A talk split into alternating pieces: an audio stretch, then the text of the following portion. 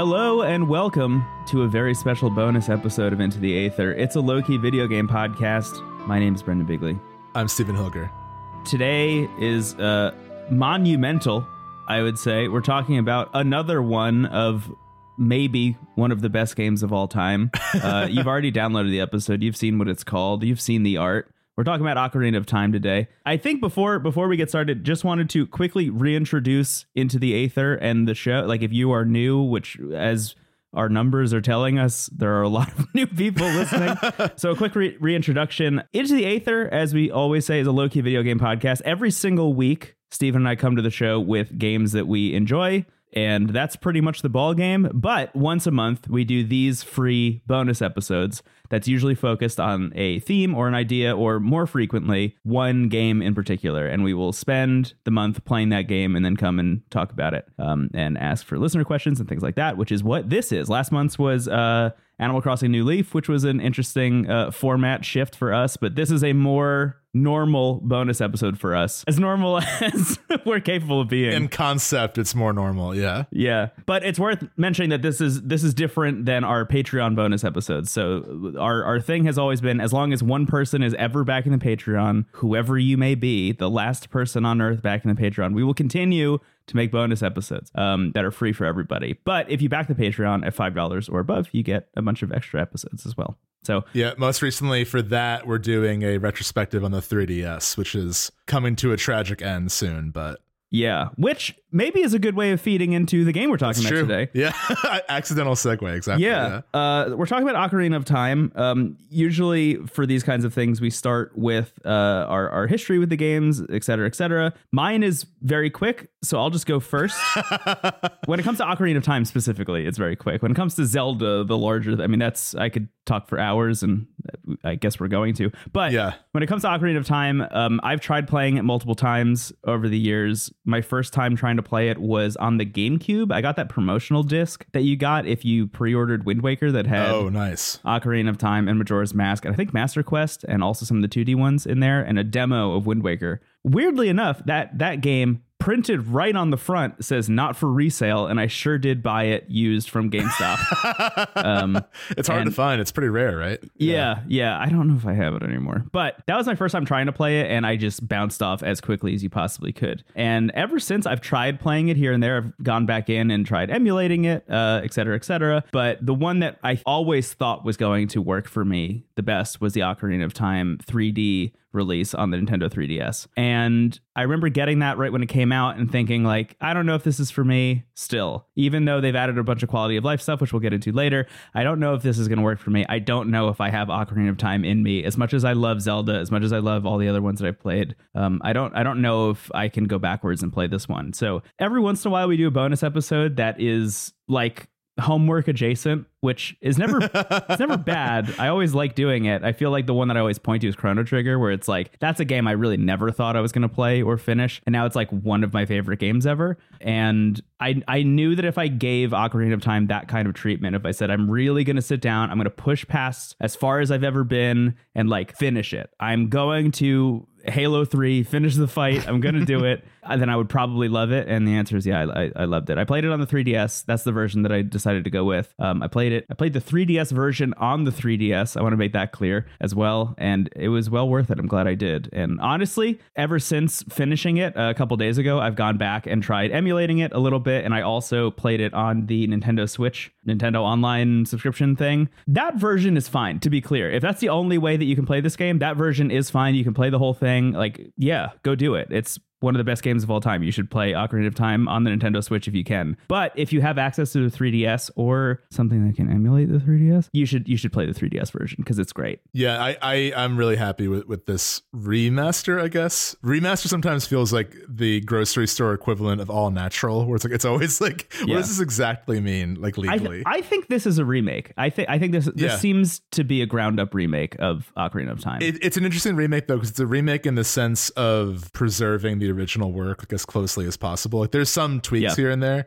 It feels like the closest comparison would be the Shadow of the Colossus remake for PS4, where like both of those games are like about as one-to-one as you can get, but like there are little moments of like, we can make this a little better. Like, yeah, right. Like it's like we want to preserve the original work, but like let's fix the water temple a little bit. Right. So I guess, you know, my history with Ocarina of Time was my first Zelda game, and I played it around the same time I played Final Fantasy VII. So very formative years for me. And yeah. I'm not alone. I think most people around our age, if you grew up in the 90s, you got hit by one of those. And if you dodged both of them, chances are you're pulled back in by one of them now. Hence this episode. Hello.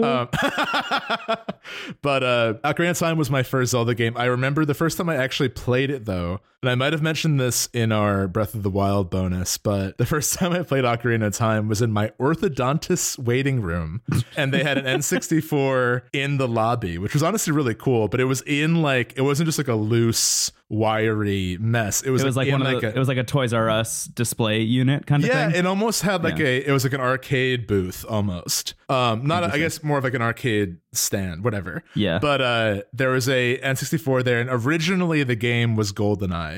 But parents started to complain because it was a little too violent, which I kind of get. That's funny. So they switched it to Ocarina of Time, which is a really bizarre game to get bits and pieces of while waiting in an orthodontist office. And what's funny is like there was just like a save file kids would just like open. So I think when I shared this, I compared it to Twitch Plays Pokemon, where it's like, right, you know, children in an orthodontist office play Ocarina of Time because, but even everyone in that, getting braces plays Ocarina of Time. I just remember it was like there was a save file that was decently far into it, and I remember being like 9 years old, and I think the game had been out for a year already because I think it came out in 1998. Mm-hmm. So, but I just remember playing it and being like, what is, it felt so mysterious and so open and big. Yeah. And I remember like when you open the save file, you would just be in the Temple of Time. So kids kept just like going back and forth in time. And like, I would see the re-deads in the Hyrule market, and then the market was actually happy again. And I was like, this game is like, you know, at the time too, like that Ocarina of Time was maybe one of the more open games before open world became like a, you know, common term. Yeah. So I was just like mesmerized by it, and I can't remember if I played it before or after FF7, but like they were close enough that both of those games were monumental in reshaping my definition of what a game could be as a work of art, basically. Mm-hmm. And all these years later, I still think of these two games. Like, obviously, we've come a long way in other aspects, and like games continue to push the boundary of like what is possible for a game to do as a storytelling device, what is possible mechanically. But I think FF7 and Ocarina still have a magic to them. Even if you didn't have that foundational experience, there's still something about Ocarina of Time that feels like a really like special gem of a moment. So eventually I got it, and I just remember like, similar to FF7, I never wanted to beat it. I never wanted it to end. So I would play up until Water Temple-ish in the adult timeline. Yeah. And then I would just start a new game. And even more than that, like I rarely was like, I wanted to get to adult Link as quickly as possible just to have more options. Mm-hmm. But like once I got there, I was like very open to just hanging out in the world. Like I love just like riding Epona around and like hanging out by Hyrule Lake or Lake Hylia, excuse me. It just felt so alive, and I loved being in that world. That's actually why I think I loved Majora's Mask as well, because Majora's Mask was sort of like, what if the Bigoron quest was everything?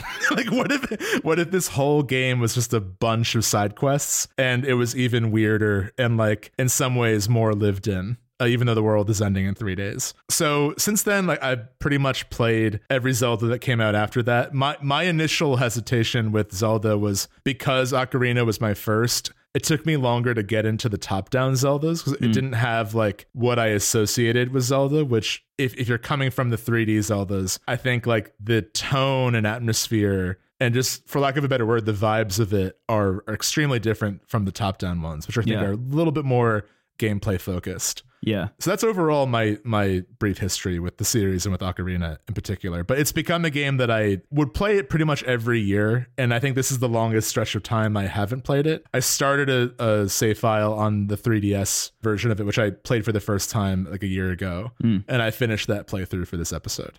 Nice. That's exciting. Yeah. My quick history with Zelda. the first ones I ever played, I don't think I could really nail it down, but it was either Link to the Past on the Game Boy Advance or Minish Cap on the Game Boy Advance. It was like my first experience playing Zelda, having heard about it, forever, obviously, and didn't beat either of them. And I think still haven't beaten either of them now that I think about it.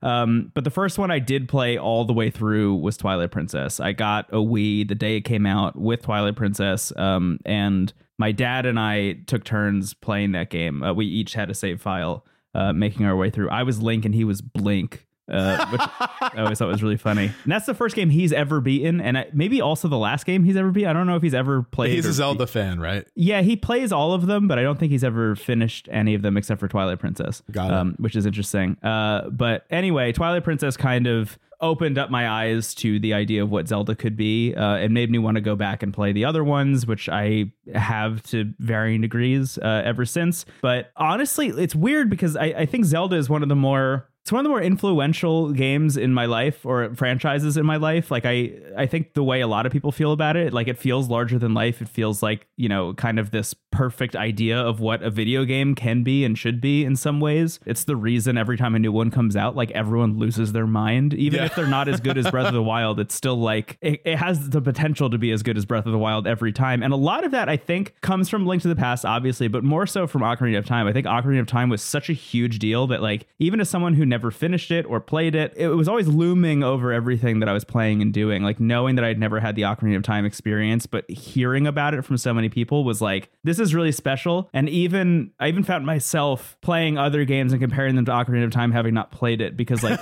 it's such a part of like the culture of playing and enjoying video games. You can't help but find comparisons to Ocarina all the time. So when games like Okami come out or the Darksiders series or whatever, it's like every review of those games is like, oh yeah, it has the best moments of Ocarina in it. It's like, oh cool, yeah, I know what they mean, having not played that even, which is pretty cool. Yeah, I feel like a modern equivalent would be like Dark Souls 1. I feel like you just hear that so often that like even if you haven't played Dark Souls, it's like that comparison is like permanently etched into everyone's minds. Yeah, the irony of that, at least my big takeaway from, or one of my big takeaways from playing this, is Dark Souls is so much like Ocarina of Time. It's amazing. It's amazing how much Ocarina of Time sets up what Dark Souls is so good at, down to like even just certain control schemes. And I think that's one of the big things about Ocarina that's probably worth talking about. And I'm sure you have a better understanding of this than I do because I wasn't playing it at the time. But Ocarina being the jump from 2D to 3D for Zelda as a franchise, this was like the era of that happening, right? Like they tried to make a Bomberman in 3D. They tried to make Mario in 3D and obviously did a great job with Mario 64. But Ocarina of Time taking like an RPG, a big adventure game that's like very open, and turning that into a 3D space is like, I have watched videos of Shigeru Miyamoto talking about that process and Aonuma talking about that process. And even hearing them talk about it in retrospect, it's like, it's hard to understate how important so many of the decisions they made became. Even things like locking onto an enemy when you're like strafing around them to fight. That's like every game now. Like they just invented the language of how to do combat in a 3D space in the 90s, almost like on a whim. Like if they had come up with anything else, that's what we would be doing now. And that's because of how influential this game is. And I think that can't be overstated. And it's one of those things that I had heard a lot, but until playing it, there were a couple moments in combat where I was like, this is Dark Souls.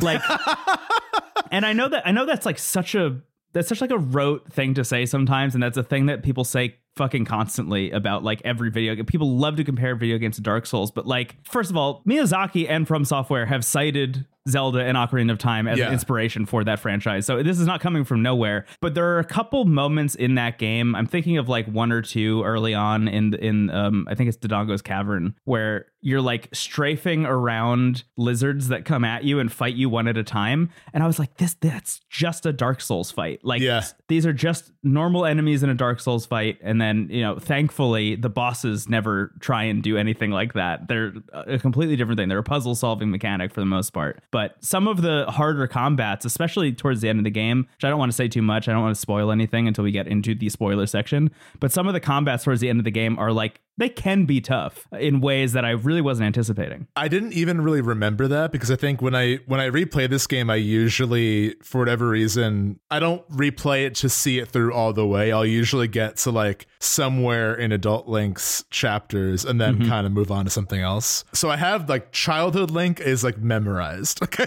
I have all of that stuff. Like it's like muscle memory at this point, which is why I think I've grown to force myself to love Jabu Jabu's belly, even though it's like objectively not fun. But I forgot how challenging some of the fights are. And specifically, you're not wrong. I mean, I think without getting too into it, like the Ganon fight and the Iron Knuckle battles are very From Software. Yeah. And like even just the rhythm of it, like the rolling, the like waiting to attack. And this game has a lot of like you have an opportunity to strike at a very specific time, which is like the guiding principle of every FromSoft boss battle. Yeah, it's like know when to strike. Right. And even, you know, using in a weird way, the Deku Nuts reminded me of stuff like from Sekiro, like using those items to like get in a hit really quick.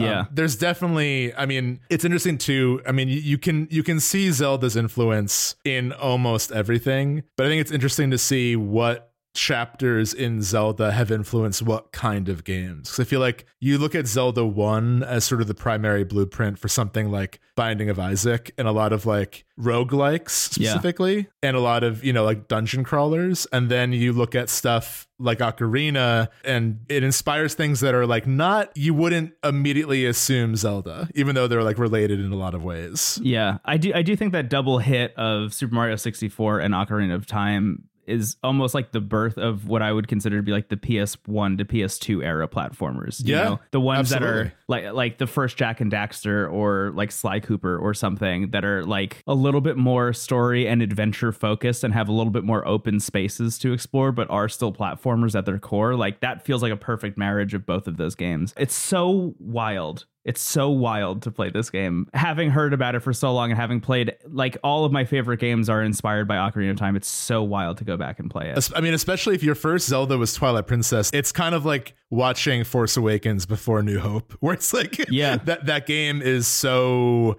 interested in Ocarina of Time in a lot of ways. Like it definitely works as a standalone game, but I think there are a lot of narrative things where that game very much was Ocarina 2 in a lot of ways. Yeah, it is. It feels literally like, I mean, I guess that's what Majora's Mask was supposed to be, but it feels like the shadow of Ocarina of Time in a lot of ways, and I think is like trying to do that very literally at times as well. It's interesting to think back to the sentiment at the time, because I read Nintendo Power as a kid, and I remember after Ocarina came out, then was Majora's Mask, and then was Wind Waker, and both of those games are pretty dramatically different in like all ways. And I think there was like an appetite for just do Ocarina again, like what is with this weird Nightmare Before Christmas Pixar stuff, like give us for the record, Wind Waker and Majora are like all-timers for me.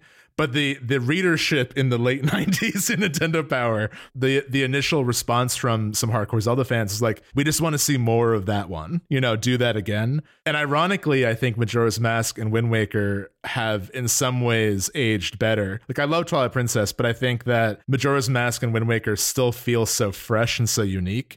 And Twilight Princess can sometimes get buried legacy-wise amongst the other ones. Kind of goes back to what we were saying about like games that cite Chrono Trigger as the influence and they're sort of purposely retro RPGs. If like your whole reason for existing is one game, you know, you're going to constantly be in comparison to that one. Whereas I think Majora and Wind Waker purposely like let go of the past. So like, no, we're just doing something different now, like completely different. And I think that has helped those games, you know, stand the test of time a little bit better. Yeah. My dream, I think, was that the Twilight Princess Switch port would have been announced by the time we recorded this episode, because I really, really, really want to replay Twilight Princess. I've been meaning to do it for years, at least since we started doing this show. I might just do it anyway. Yeah, but it's a great game. Hot on the heels of Ocarina of Time, I feel really compelled to play Majora's Mask, obviously, which is another one that I just haven't played like really at all, and replay Twilight Princess. I'm like dying to do it now. Yeah, I mean it's wonderful. I think I remember at the time feeling like I wanted Twilight Princess to take the Majora's Mask or Wind Waker approach of like the things that Twilight Princess is doing uniquely are wonderful. Mm-hmm. I actually think it lost a little bit of steam when it felt beholden to the past, when it was like, oh, we actually have to do these things again.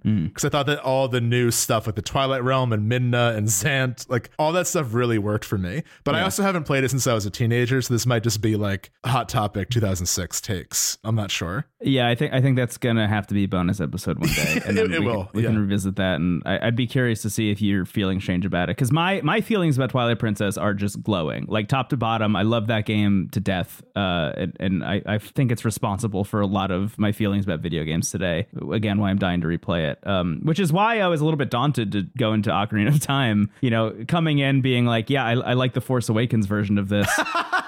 Am I going to like A New Hope? And the answer is yes. If you haven't played Ocarina of Time, if you're listening to this, you haven't played Ocarina of Time, you should do it. What I'll say just about my experience playing this game is that I kind of, I would say, liberally followed a guide for a big chunk of it. I didn't give myself a lot of room to be lost. Like if I got lost for like more than 15 to 20 minutes, it was like, okay, I'm just going to look up a guide and see what's next, you know? Because one of the things about the 3DS version that I think is great is they have this like little stone that you can like crawl into, and it'll give you hints about where to go. You can play a certain song at a certain point and talk to somebody who will sometimes point you in the right direction. Then, of course, iconically, Navi exists and will just like chime in and say, hey, listen, and then every once in a while we'll try and point you in the right direction as well. Although in the 3DS one, she'll often say like, why don't you take a break? And I'm like, no, I've got to finish this before a certain day to record an episode, Navi. Thank you. But all of that combined, every once in a while I was still like, I don't really know what to do here, especially some of the side quests and stuff, or like things that I could have just missed entirely had I not had a guide open for a big chunk of it. But usually my move would be like, in certain caverns or whatever, I would walk in, like in some of the dungeons, I would walk into a room, try and figure out what I'm supposed to do in that room, and if I couldn't eventually, then be like, let's see what the guide has to say about it. And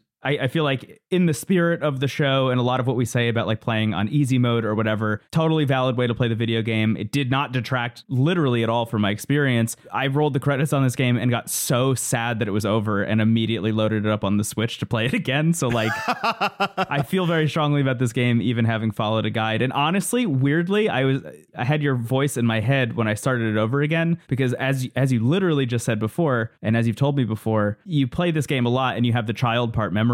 I flew through the child part the second time. I've remembered every single minute of everything I needed to do, even the side stuff, even the hidden shit. I remembered all of it and flew through it, and then got to Adult Link again in like no time flat. That took me like 3 days the first, when I played it for this episode, and then the second time it was just like nonsensical how quickly I made through it. I honestly do wonder if, like, because I feel like this game, this is kind of a silly thing to say because ideally all games are this, but I do feel like there's something inherent to replaying Ocarina of Time. Like, it feels like thematically interesting to replay it. Yeah. And I wonder if this game being such a staple of so many people's childhoods and so infinitely replayable has contributed to the speedrunning scene of it at all. Like, oh, maybe. That, you know, it's like, oh, I had the child memorized. Like, what if I could, like, you know, break the game to summon the R-Wing somehow to, like, shave off a few more seconds? Right. You know, we could do a whole bonus just about speedruns of this game, you know, which I know very little about it, but yeah. That's one of the more unsaid things on my end is, like, I would say during some of the worse, harder years in my life, my comfort thing was opening twitch.tv and just having speedrunners of Zelda games on in the background. Usually Twilight Princess, but every once in a while I would watch Ocarina of Time ones because they were so short and it was so magical to watch people break this thing that I didn't even, like,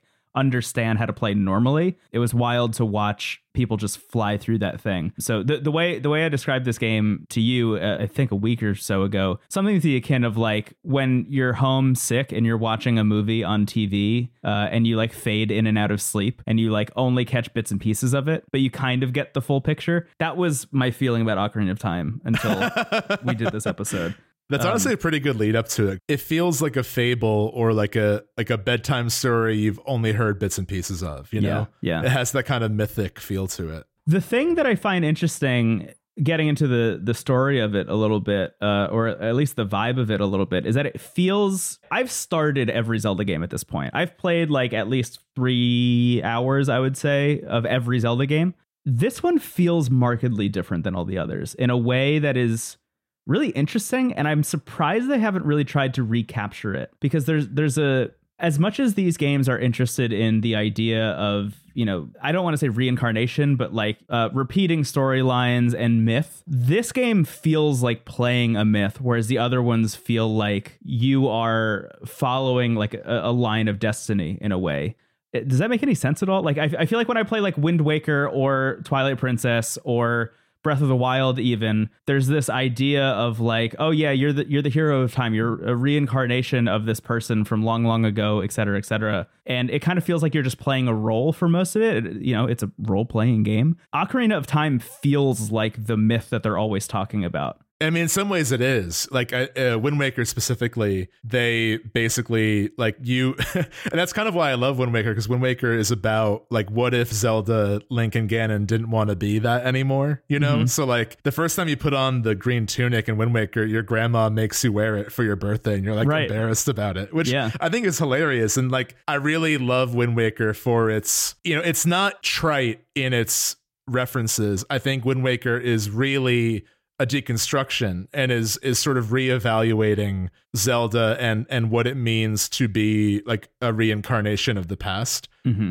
But I think Ocarina having the confidence to be a standalone story or myth, like it's not like, obviously there are Zeldas that predate Ocarina, but it's not referring to Link to the Past or the first Zelda or Zelda 2. Like it's just its own story. And I do wonder if being maybe a little bit too referential to like Zelda history and the other ones makes it feel less like a standalone thing. It's not inherently bad. Like I think Wind Waker and Breath of the Wild, especially, I do think benefit from being like nostalgic games. You know, Breath mm-hmm. of the Wild is all about like what happens now when the story already ended. Right. And Wind Waker has an element of that as well. Like both of those games are about finding hope in face of failure, which I think is beautiful. But yeah, I think you're right that Ocarina and Majora too, but Majora's Mask also feels kind of like a reflection of Ocarina. So in some way, you could argue that almost every 3D Zelda has been about Ocarina in some conscious or not angle, whereas Ocarina is about like life. You know, it's not pulling from Zelda, it's like pulling from our imagination and our experiences. And really, I mean, we'll get into this, but I think it's a game about loss, not to dig too deep. I think it's in the text of the game that it's a game about what it means to grow up and what's gained and what's lost by extension of that, which is something I think everyone on Earth can relate to, which is why I think this is a game that everyone should play. I think there's enough in the game that it works as a story, but I think you will attach your own emotions to the themes the game is exploring, and that's going to make it feel really personal to you. Yeah, I totally agree. And I think maybe that like richness thematically is what I'm lingering on when I say that this game feels like the myth that all the other ones are hearkening back to in a way. Because the themes aren't really even subtext in this game. They're very frequently the text. Yeah. You know, even down to the mechanic ability to travel back and forth in time as a young or adult version of yourself. But thinking about other Zelda games outside of Breath of the Wild, which even arguable what themes that game is going after, I think, in certain cases, I don't really play these games and walk away from them thinking about what they're going for thematically. It's more kind of surface level narrative, or again, hearkening back to the mythos of Hyrule in general and the history of Hyrule, a Hyrule Historia, if you will. But Ocarina of Time is so interested in having something to say and is constantly saying it in a billion different ways. Mechanically, narratively, through dialogue, everything under the sun is aiding this larger idea that Ocarina of Time kind of wants you to walk away from it carrying. And I wonder if it kind of interesting to think about Zelda as like a franchise, specifically the 3D ones, because I feel like for a franchise that is constantly trying to reinvent itself and constantly trying to almost, I don't want to say one up Ocarina of Time, but is at least like trying to always capture that spirit for a new generation. Yeah. The one thing that's usually missing now that I have finished Ocarina of Time is that thematic link, is that like core concept that they're going for, which again, I don't want to get too into without talking about specifics in the game, but I wonder if that's why outside of Ocarina of Time, Breath of the Wild is the other one. I think that a lot of people, like even outside of, I would say like the community of people who are usually buying Nintendo consoles and playing Zelda games, I wonder if that's why everyone's connecting to that game on a kind of more personal level than usual. Yeah, I also think Breath of the Wild is much more it's similar to the design by subtraction rule and stuff like Shadow of the Colossus and Eco, where like, while there's plenty of like open world busy work to do, I think the moments that most people would cite from Breath of the Wild being like special to them are those quiet moments you find organically. And I think just, you know, I think Breath of the Wild has really great characterization. Like, I think the cast is great, which is not something you often say about Zelda, because usually it's more like allegorical. But I love like the fallen champions. I loved all the memories with Zelda. And I think how Zelda is personified, especially, I think is really strong in Breath of the Wild. But I think like just the telling of this world fell to Ganon 100 years ago, but your primary experience being there is positive or beautiful. Yeah. That alone on an unconscious level or subconscious level is strong storytelling. Yeah, like allowing you to just enjoy the company of these townspeople who are all doing their own thing. That is one thing I noticed. I played a little bit of Breath of the Wild after finishing Ocarina, because a lot of our questions were sort of about both of them.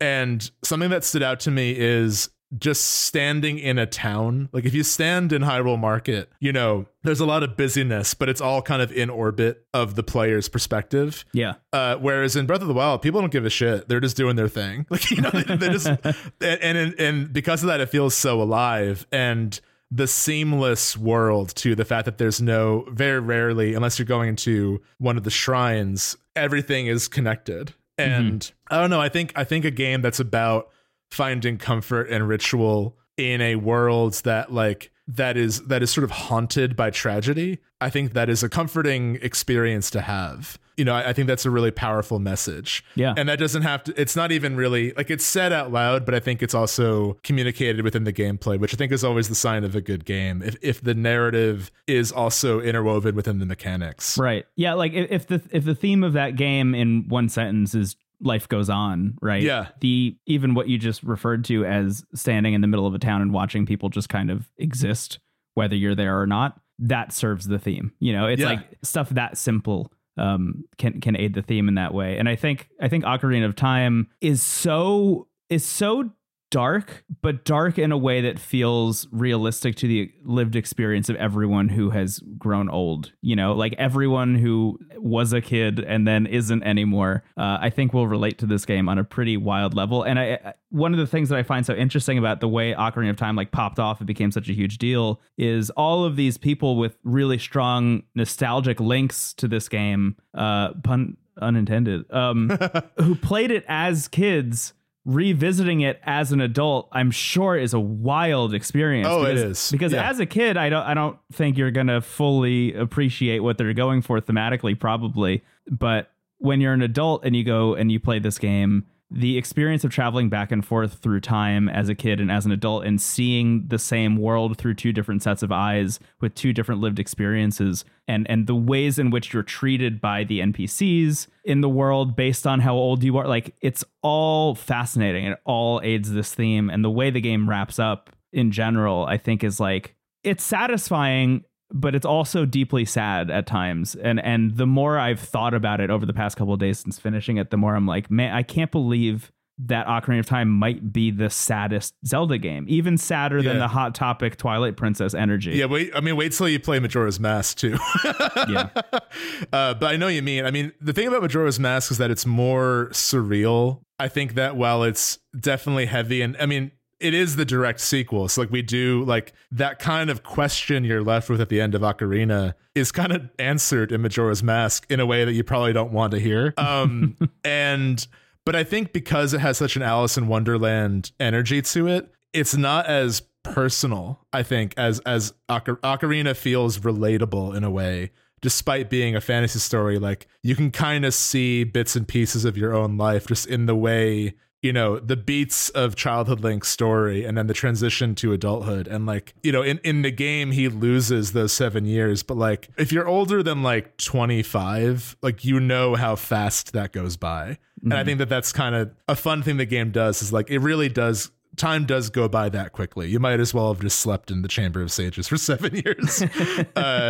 And yeah, I think going back to what you said about playing it as a kid and now it as an adult, I just remember as a kid, like you couldn't wait to get to Adult Link. That was like, I can't wait to get the bow instead of the slingshot. Like, right. I can't wait to, like, you know, fight Ganon and because that's the, I mean, even looking at, I don't know if this is still prevalent now in marketing, but I'm thinking about like the marketing of toys and snacks and things on Nickelodeon and Cartoon Network and WB Kids when we were younger in like the, you know, late 90s, early 2000s. A lot of people in the marketing industry in that era have talked pretty openly about this, but you always want to cast kids in those commercials who are like 2 or 3 years older than your target market. Right. Because kids can't wait to get older. Yeah. So it was like cool to be Adult Link, and everything felt like bigger and better when you were an adult. And playing it now, it's like, oh, don't grow up. Like, stay here. It's not worth it, you know? But even that gets flipped later. We'll talk about it later. But even that gets flipped. Even that idea that like, oh, when you're a kid, everything's cool. It totally gets turned on its head in one of the later dungeons. I think I really love both sequences of the game. And I mean, I still really love the childhood parts because I know them so well. And you know, there, I think the closest comparison, like what the time skip accomplishes narratively, because I kept thinking about Chrono Trigger, which is, you know, all about time travel, and I'm like, like all the best games of all time have an element of time travel in them. But then I was like, this is more one-to-one with Dragon Quest V, I would say, where, you know, Dragon Quest V is not about time travel, but it's following the main character's life from a young kid to an adult with his own family, and Ocarina of Time feels more akin to that. I honestly think more games should have time jumps like this. I think it's a really interesting way to tell a bigger story without having too much padding. The games that I've played that have time jumps almost always benefit from them. I don't know why. I don't think it's that simple, but I just think about, like, you know, Three Houses, Ocarina of Time. I'm sure there's other ones, but both those games are pretty good. So Blink's the Time Sweeper. I just think there's something about covering a wide, like, length of time and actually a pretty concise amount of time that's really impressive to me. Like, even in like TV series or any medium where you get like the whole scope of someone's life in like a pretty digestible sitting, I'm always impressed by that. Yeah. So I think I think I want to get into specifics. Yeah, I think. Do you have anything else you want to talk about before we get out of here? I'll say that. So I've just gone back to thinking about like where I'd recommend playing this. I played it a lot on the original N64. For whatever reason, the N64 is like, I think it's because my N64 is not in great shape right now. And it's also kind of like a pain to set up and, like, you know, with modern TVs to have it like look okay. So I would say, like, again, if all you have is a Switch, you can play it there. I would recommend the 3DS version. I would say it's like the definitive way to play it at this point. That might be a hot take, but I really, really loved it on the 3DS. Coming from a lifetime of playing it on the N64, I didn't get a chance to play it, but there's that Ship of Harkinian, like, fan-made version that apparently is like incredible, which is, you know, if you have a way to emulate it, that might be worth checking out. Yeah, what I've heard about it, or what I know about it, is that it adds some of the 3DS quality of life stuff to the N64 version. Oh, that's awesome. That's the dream. That maybe feels like the no-brainer. Yeah. I will say the Steam Deck runs the 3DS version. And I won't say anything else about it. That's pretty cool. Another thing too is the 3DS version has the Master Quest part when you beat it, which I didn't even realize. That's amazing. Yeah. It was really, I said it was the definitive version. And then it's like, do you want to do Master Quest? I'm like, do I? And then I started it, but I'm like, oh, it's 2 a.m. and I just finished the game. Maybe I'll wait for another day. Yeah, maybe don't immediately jump back into it. Yeah. But yeah, I mean, I'm really, really happy you enjoyed it so much. I think if you're a fan of Zelda or a fan of games as a storytelling medium, this is like required reading, I would say. Any version that sounds the best to you, play it there. I think you'll be happy you did it. Yeah, I don't think I don't think there's a bad way to play this game. I think you will still have the intended experience. You will still feel everything that you're supposed to feel, no matter where you're playing it. I'll also add, I don't, like, other than some esoteric stuff, especially in, but like the dungeons overall are pretty parsable. It's the stuff you have to do in between that's like, how on earth would I know how to do this? Oh, I do want to talk about that a little bit, actually, before we move on, if you don't mind. Because this is one of the things I was most surprised by, is how obtuse so much of it. I mean, I guess not surprised by, but that was one of the things that I kind of knew about the game going in. But even in some cases, some of the things that you are required to do are so left field, things that I never would have done. I feel like a lot of the nostalgia that people have about this game, and a lot of the, at least like the way I see people talk about it online as like, oh, it's not as obtuse as you think it is. It's not as hard as you think it is born out of people who either had the strategy guide when they played it as a kid and either forgot about that or won't ever cop to it, or B, kids who, as most kids do, have more free time on their hands than literally anybody else on the planet, and can do, I think, what was intended, which is talk to every single NPC in the entire game, and eventually you'll figure out what to do. There's some Final Fantasy 1 design. I think there was this sort of implicit idea that because this is the first 3D Zelda, you're going to explore every nook and cranny, which like you still do. You still have that desire playing it now. Totally. But yeah, there is some stuff where it's like, why would I have gone there and like talk to that person now? Yeah. But overall, like thinking about this being the first 3D Zelda, I imagine the 3DS helps a little bit, but you know, I've played the N64 one recently enough, and I don't think it feels like the first 3D Zelda. Like it feels kind of remarkably polished. They got so much right on the first go. Even Mario 64, which like definitely is a miracle, like how they interpret, like they went from 2D side scroller to actual parkouring.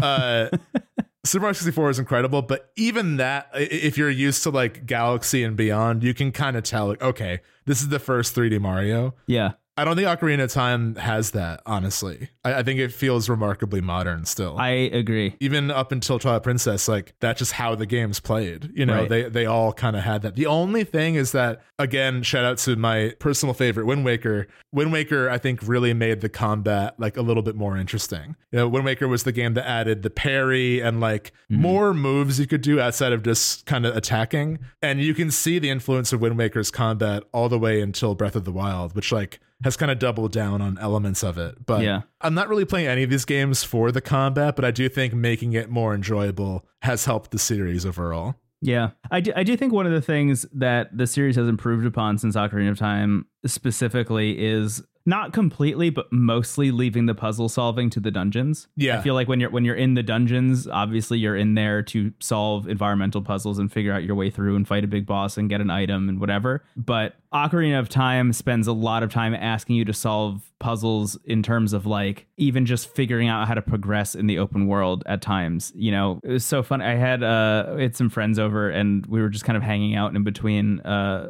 movie and a dinner reservation that we had. So I just threw Ocarina of Time on the N64 up on the TV, and I was just like trying to play through as much as I could before today. And I was at the part where you need to bomb the Goron that's rolling around Goron City, and he gives you the bomb bag. Oh, yeah. And they were like, how on earth would you know how to do that? Like, in what way? Because so first of all, you can bomb him in the wrong place, and then he doesn't give you anything. He needs to be hit with a bomb in a very specific spot before he actually gives you a reward for it. And there's like one sign that tells you maybe kind of what you're supposed to do to get that guy to stop. But more specifically, you need to have bombed him incorrectly for him to tell you the right way to do it. And in what world does anyone even think to throw a bomb at this guy who's rolling around in the first place? Yeah. You know, and that I feel like is a perfect encapsulation of like just a lot of the little things about the game. Like the first time you try and get the Hylian shield is like, yeah, you could buy it, but if you know the exact right gravestone you need to pull at night at Kakariko Village's graveyard, when the guy who runs the graveyard isn't anywhere near you, then you can get one for free. Like that kind of stuff. You know, that I like a little bit more though, because again, like buying it is like clearly an option. Yeah. It's not as good an example. Yeah. No, but I know you mean. There's a lot of mandatory stuff like that. Like getting the hook shot, I think, is one of the bigger examples. Yeah, the hook shot is wild. Yeah. But I mean, that kind of stuff is like it's, you know, once you know, and then it's a rite of passage. You have it within you. That's true. I was amazed how much I remembered of like the whole saga where you have to like hatch a chicken to wake up the farm owner in front of Hyrule Castle. I kind of love that part. It's the most like this is a fun memory from your childhood one day kind of moment. You know, the thing that I found most surprising about that bit also is replaying it specifically is that I forget the girl's name, Melon. Yeah, she isn't there until you fuck up trying to sneak into Hyrule Castle the first time, right? Which and is you like, hear her singing. Yes, which drives me up a wall, because I was like, when I showed up, I was like, okay, I need to talk to this girl and get the chicken, and she wasn't there. And I was like, oh. Fun fact about Malin is that her like necklace is Bowser. She has like a Bowser emblem. Oh, that's funny. Yeah, like, but she's always covering it because she's singing. But when you talk to her, she takes, if you like look closely, it's just Bowser's face. That's awesome. Miyamoto loves doing like, or Nintendo in general, I should say, but I remember this being credited to Miyamoto. Either way, there are a lot of like Nintendo cameos in other games. I think the other one in Ocarina is if you look first person through the window young Zelda is looking through when you first meet her, mm-hmm. it's the Mario 64 paintings inside the castle. Yeah. That's amazing. It's pretty cool. Yeah, there's so much little fun, cool stuff to find in this game, but every once in a while there is that thing that is like, it's just going to drive you up a wall and you're going to have to look it up. And that I think is, you know, in talking about where do you play this game, how do you play this game, that's kind of the biggest takeaway I want to give to people who haven't played the game and find the idea of going back and playing Ocarina of Time a little bit daunting, as I did before starting this endeavor, is just don't be afraid to follow a guide when you need to. It's not going to detract from your enjoyment. It doesn't make you any less of a gamer. I was happy to see, too, that like there's nothing inherent to the game that makes it feel dated. You know, like I think like obviously some things are a little clunky, but I think mm-hmm. like if you're worried about can I play this today without prior experience with it, I think there's nothing about the game mechanically that is like a deal breaker in the way that I think there are other old games that I love that I would say, like, oh, well, maybe if you like aren't used to this, it might be a bit of a struggle. Right. Ocarina is honestly a pretty easy sell. Mm-hmm. So yeah, just have game facts ready whenever you're stuck. Well, I would recommend the one that I followed for the most part was IGN's walkthrough is great. Oh, perfect. Yeah. And will specifically call out in certain moments differences between the N64 and 3DS versions for people who are playing either. Oh, that's awesome. Which is really helpful. It was great. It was super helpful. So shout out to the guides writers over at IGN for that one. It's great. Shall we take a break and then come back and talk more specifically about what happens in The Legend of Zelda, The Ocarina of Time? It's not even it's The Legend of Zelda, Ocarina of Time. I would love that. So just a heads up, the next section will be spoilers. This is the end of the spoiler free part of the episode. Do you have an ocarina? Like, do you have one like on a shelf somewhere? I don't, unfortunately. If I had one, I would have been thrown out of school, I think. I would, because I remember when Majora's Mask came out, I literally started making my own masks in school, and I tried to sell them. I'm like, you can't do this. You can't like open a store, but I would draw on like cardboard. I would draw my own masks and like, yeah. So if I had an ocarina, it would have just been the end of me. I would have just been like a full blown NPC at school. Yeah. Well, you're not in school anymore. I was thinking about getting one. That's the reason I was asking. Oh, I don't have one, and that would be lovely. And I'm an adult now, so everything's good. Yeah, I'm considering getting one to put on a shelf somewhere. Anyway, I'll end with one more tidbit. Sure. Sometimes I don't know if you've realized this, but if you move the control stick around when you're playing the ocarina, it will change the note. Yeah. And if you, ZR also. ZR. I would often try to play songs that weren't playable songs, but songs just in the game. And I got good at playing the Kakariko Village song. Oh, nice. What's fun too is in Majora's Mask, when you use the ocarina as Deku, Goron, or Zora Link, they have different instruments. Yeah. So I loved playing, when I was learning guitar, I would often play guitar as Zora Link just to daydream about having like a weird fishy guitar, I guess. Anyway, let's take a break and come back later. Okay. Bye-bye.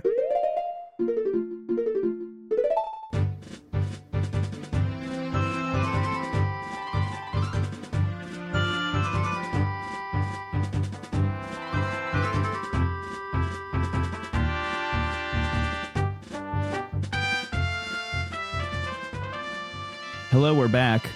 In the spirit of this video game, we took actually quite a sizable break between that last segment. We took 7 years off, and I got my ear pierced. I got my ear pierced, but I am wearing the same exact clothes. I'm wearing the same exact clothes, except this time I have tights on, and I look exactly like Leonardo DiCaprio. I learned recently, actually, in this playthrough that Adult Link can lose his clothes to a like.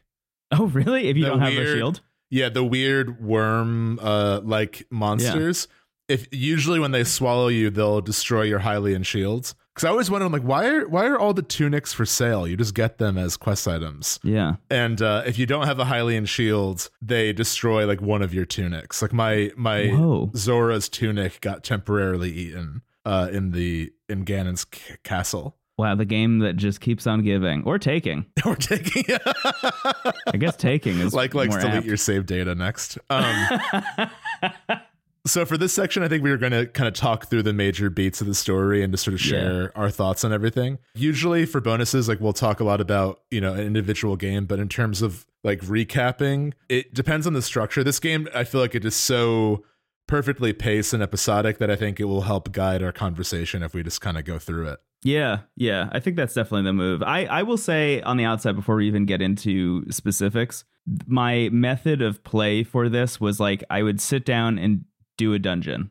Even if I wasn't at a dungeon at that point, I would get to the dungeon, finish the dungeon, and that would be my play session. And the next time I would get to the next dungeon, play through it, stop that session, and onward, which was a great way of playing this game, honestly.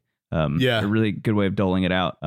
But the hardest part for me with this game, as it's always been, is the opening, Kokiri Forest, because having never played the game before and not really fully understanding even what I'm supposed to do, that the game opening up with like, okay, Navi shows up, talks to the Deku Tree, who's like, go wake up this kid who's shivering in his bed alone and bring him back to me. And of course, like the town bully in Kokiri Forest is like, absolutely fucking not. You're not coming through here without a sword and a shield.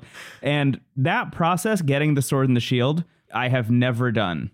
Except actually once I did it, but this, I totally forgot how I was supposed to do it until this playthrough. Yeah. Weirdly enough, that is one of the more esoteric parts of the entire game. And people my age, like I was 8 or 9 when this game came out, I feel like everyone I knew who had this game when they were a kid or played this game when they were that age, either you got fully onboarded or you didn't know what to do and you never played it again. And like that was it. It was like a toss of the coin. It wasn't reflective of anything. It was just like, that is one of the weirder parts of the game, and it's how it opens. Yeah. And I think what they're trying to do, and I think what is successful about it, essentially the sword you have to find. So the Kokiri sword is in this little area you crawl into, and then you eventually find it. The shield, you just have to get enough rubies to buy. And that's like, I think, the harder one to grasp, weirdly. Oh, a total opposite for me. Oh, really? Yeah, because I can always get the shield and I could never, ever find the sword. I never knew where the sword was. The shield I thought was pretty easy because, you know, step one for me playing any RPG or adventure game or anything, especially knowing the era, you know, the N64 era and like game design from that time was like, oh, yeah, I have to talk to everybody and eventually somebody will point me in the right direction, which eventually leads you into all of the buildings that exist in Kokiri Forest, of which there are 4, I want to say, maybe 5. Around there. One of them is a shop and it has a shield in it. It's like, oh, okay, cool. I just need to get the shield. And then you start to realize running through the grass, jumping over ledges, checking behind houses, climbing on top of stuff, just gets you enough rupees eventually. And then you can just go buy it. And that I've always been able to do. I could never for the life of me find the little hole that you need to crawl through to get the shield. And even I remember once playing this game, not getting the sword because whatever, but I crawled in there and got lost in that little maze and didn't find the sword. And I was like, I guess there's nothing in here except more money. Oh, and then no. Left. So the first time I ever made it through that part, I was really upset when I finally figured out where the sword was. But I do think that whole bit is such a little microcosm of the whole video game. Yeah. As you're saying, like, I think that it is, I get what they're going for and I actually do think it works. But most of the time I've tried playing this game, I just didn't have the free time to literally check every nook and cranny like that. I think what it does is like there's an excitement to that beginning. Like, you know, the energy of Kokiri Forest is very innocent and magical. And like, it feels really big, especially given this is the first 3D Zelda. And you're a kid in the game, so you're like, whoa, like, what is this place? Like, what's going on? All the characters are like in the middle of actions. And the one person who's sitting down is like, hey, this is what Z targeting is. You know, like, everyone's kind of like giving you information one way or the other. And I think it really does a good job kind of endearing you to that place. Like, I think there's something very charming about Kokiri Forest. And it feels sort of like, not to like close read too much, but I feel like the main areas in Young Link's chapters all kind of feel like stages of childhood. And this sort of feels like, you know, treehouse playing in your backyard energy. Like, even the first dungeon is like, look at this gross bug I found under the rock, you know? Yeah. But I think there's a little bit like, it also does a great job establishing tone. I mean, that that shot of Link shivering in bed is like really sad. And yeah, I think does troubling. A good job kind of showing you the places this game can go. And there's a feeling that Link is sort of an outsider here, even though everyone's friendly, other than the bully. That bully, there's like that type of bully in like all 90s media. I feel like everyone had the same bully in some decade past. But you also meet Saria, who's like your best friend. And I'm surprised that she's not more important to the plot. I feel like that's the case with everyone, other than I guess like Zelda, but like everyone has less screen time than you think they do. They all imprint on you like their importance and and their character, and they're all so well written, and it's very interesting to me that Saria ends up not being a bigger deal. But yeah, I mean, I just love that shot of like her introduction when you see this like bustling forest and then she waves to you and you walk down. There's so many moments in this early part of the game. I mean, the whole game really, but like there are beats of the childhood that are hard to forget. And I think, again, going back to the conversation we had before this section, like because they don't give you that much of any character, you can kind of project like meaning onto them a little bit. Like there's sort of allegories. Like Saria is your childhood friend, or like, you know, your neighbor, right, or someone who like you just kind of implicitly know is there and like maybe take for granted even. And that's like, that part is not in the text. That's me filling in the blanks. But there is something kind of inherently sad about her, especially as the game progresses. You know, I think like this is a forest of children who live very carefree lives under the protection of the Deku tree, and they never grow up.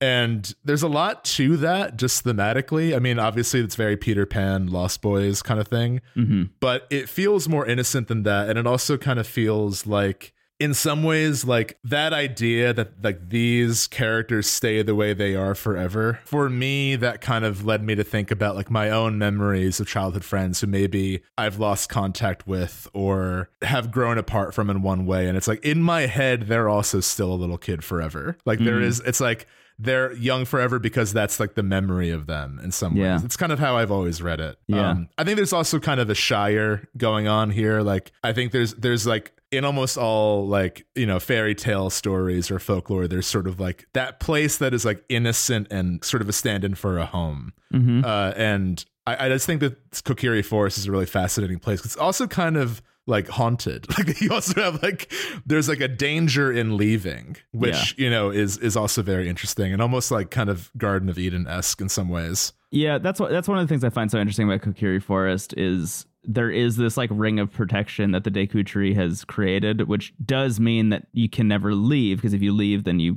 age, I guess you start to age. And if somebody enters without a fairy, then they die also. So nobody can go in, nobody can go out. And it I think maps pretty cleanly to like the classic kind of hero's journey, you know, trope in a way. And the inciting event being that barrier of protection fucking dies. Like it dies, and that barrier goes away. And I think it raises a lot of questions, at least for me, about like what actually happens to the Kokiri after that. We spend a lot of time with them in the game, but I wonder like, you know, 40, 50 years after the game is over, like what happens to the Kokiri and the forest? Well, it's interesting because in the games, not to get too Zelda timeline-y here, but in the games that follow, we tend to see the Koroks, which are more like forest spirits than the Kokiri. Oh, yeah. So I just wonder if maybe like over time they become more like spirits and less like actual like people. Yeah, maybe. But I think that might just be a change in design over time.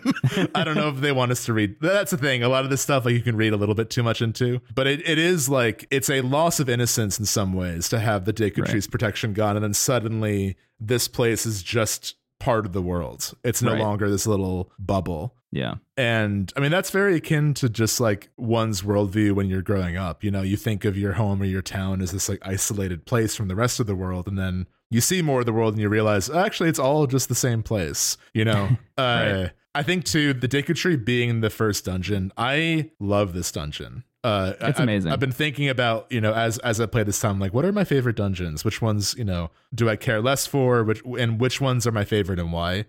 I think the Deku Tree is such a great introduction to just like what to expect from that point on. And also like, again, the first 3D Zelda dungeon, it really takes advantage of that. One being this like really fully realized interior of a familiar place, while also taking advantage of like the verticality of the tree. Like I love that, you know, as soon as you walk in, you see this spider web in the middle of the room and you're like, I know I can get through that. You know, I love when there's like a big visual signifier in a Zelda dungeon that you can eventually go back to. It's sort of like a Super Metroid style trick. Yeah. You also get the slingshot, which is great. Sometimes I feel like in certain Zeldas, you don't get the item you want first. And I feel like them giving you the slingshot right away is so nice. Like you want some ranged weapon. At least I do when I play Zelda. So either the boomerang or a bow or something right away. And I love the boss of this game because you walk into this big cavern and initially there's nothing and you actually have to go into first person and look around and like make eye contact with this giant spider before the battle can begin. Yeah, I was going to say, I think that's kind of the brilliance of the Deku Tree as the first dungeon is, first of all, you're introduced to the idea of verticality from the spider web, right? And you need to actually think in 3D space, which I think is, you know, that was a big deal at that time, obviously. Yeah. The idea that you need to run up to the top and then jump off to break through the spider web teaches you about that, and once you eventually get the slingshot as well, that teaches you again to like really look around and internalize and like start to use the environment to your advantage. And then I feel like the final lesson is the boss there, specifically needing to look up, is asking you, the player, if you've learned how to master the idea of looking around, because again, that's a new concept by the time this game comes out. Really, really smart. I will say, side note, I feel like one of the reasons I would have a hard time, or I have had a hard time playing the N64 version after the 3DS version, is I love the gyroscope on the 3DS. Yeah. It is so wildly useful. I can't believe how much I love the motion controls in the 3DS version, but having the gyroscope for the slingshot and the bow and arrow and the hook shot and stuff like that later is like night and day quality of life improvement. Yeah. I also love how this game, I never really gave it thought because it felt so seamless, but I love the focus on switching between first and third person. Mm-hmm. I never gave that much consideration, but again, considering this is the first 3D Zelda and how much the temples are utilizing that idea, switching perspectives is so effective, especially in the boss fights. Like one of my favorite boss fights that we'll get to later is Phantom Ganon, and like having to actually like first person look at all the paintings, very frenetically turn over and over. Cool. Like I think the way that they kind of guide how you play in certain moments is really well done. But I love the Deku Tree, and this whole sequence, you know, the Deku Tree dying and then having to say goodbye to Saria is heartbreaking. I think that's the moment where you realize that games can be art. Weirdly, it's like that moment of running away from Saria as she waits for you on the bridge and just like watches you go. It's Link turns around for a second. It's I mean, again, like not that you can directly relate, you know, but like I think everyone can think of somebody they've lost in that moment, you know, and that goes back to, you know, this game being about loss in a lot of ways. And obviously she stays a friend. Yeah, that's one of the things is like, I love that moment. And it definitely is undercut by the fact that you have to go back to see her like multiple times. And then she gives you a song that allows you to talk to her whenever you want. Like she literally gives you a cell phone and is like, just call me whenever.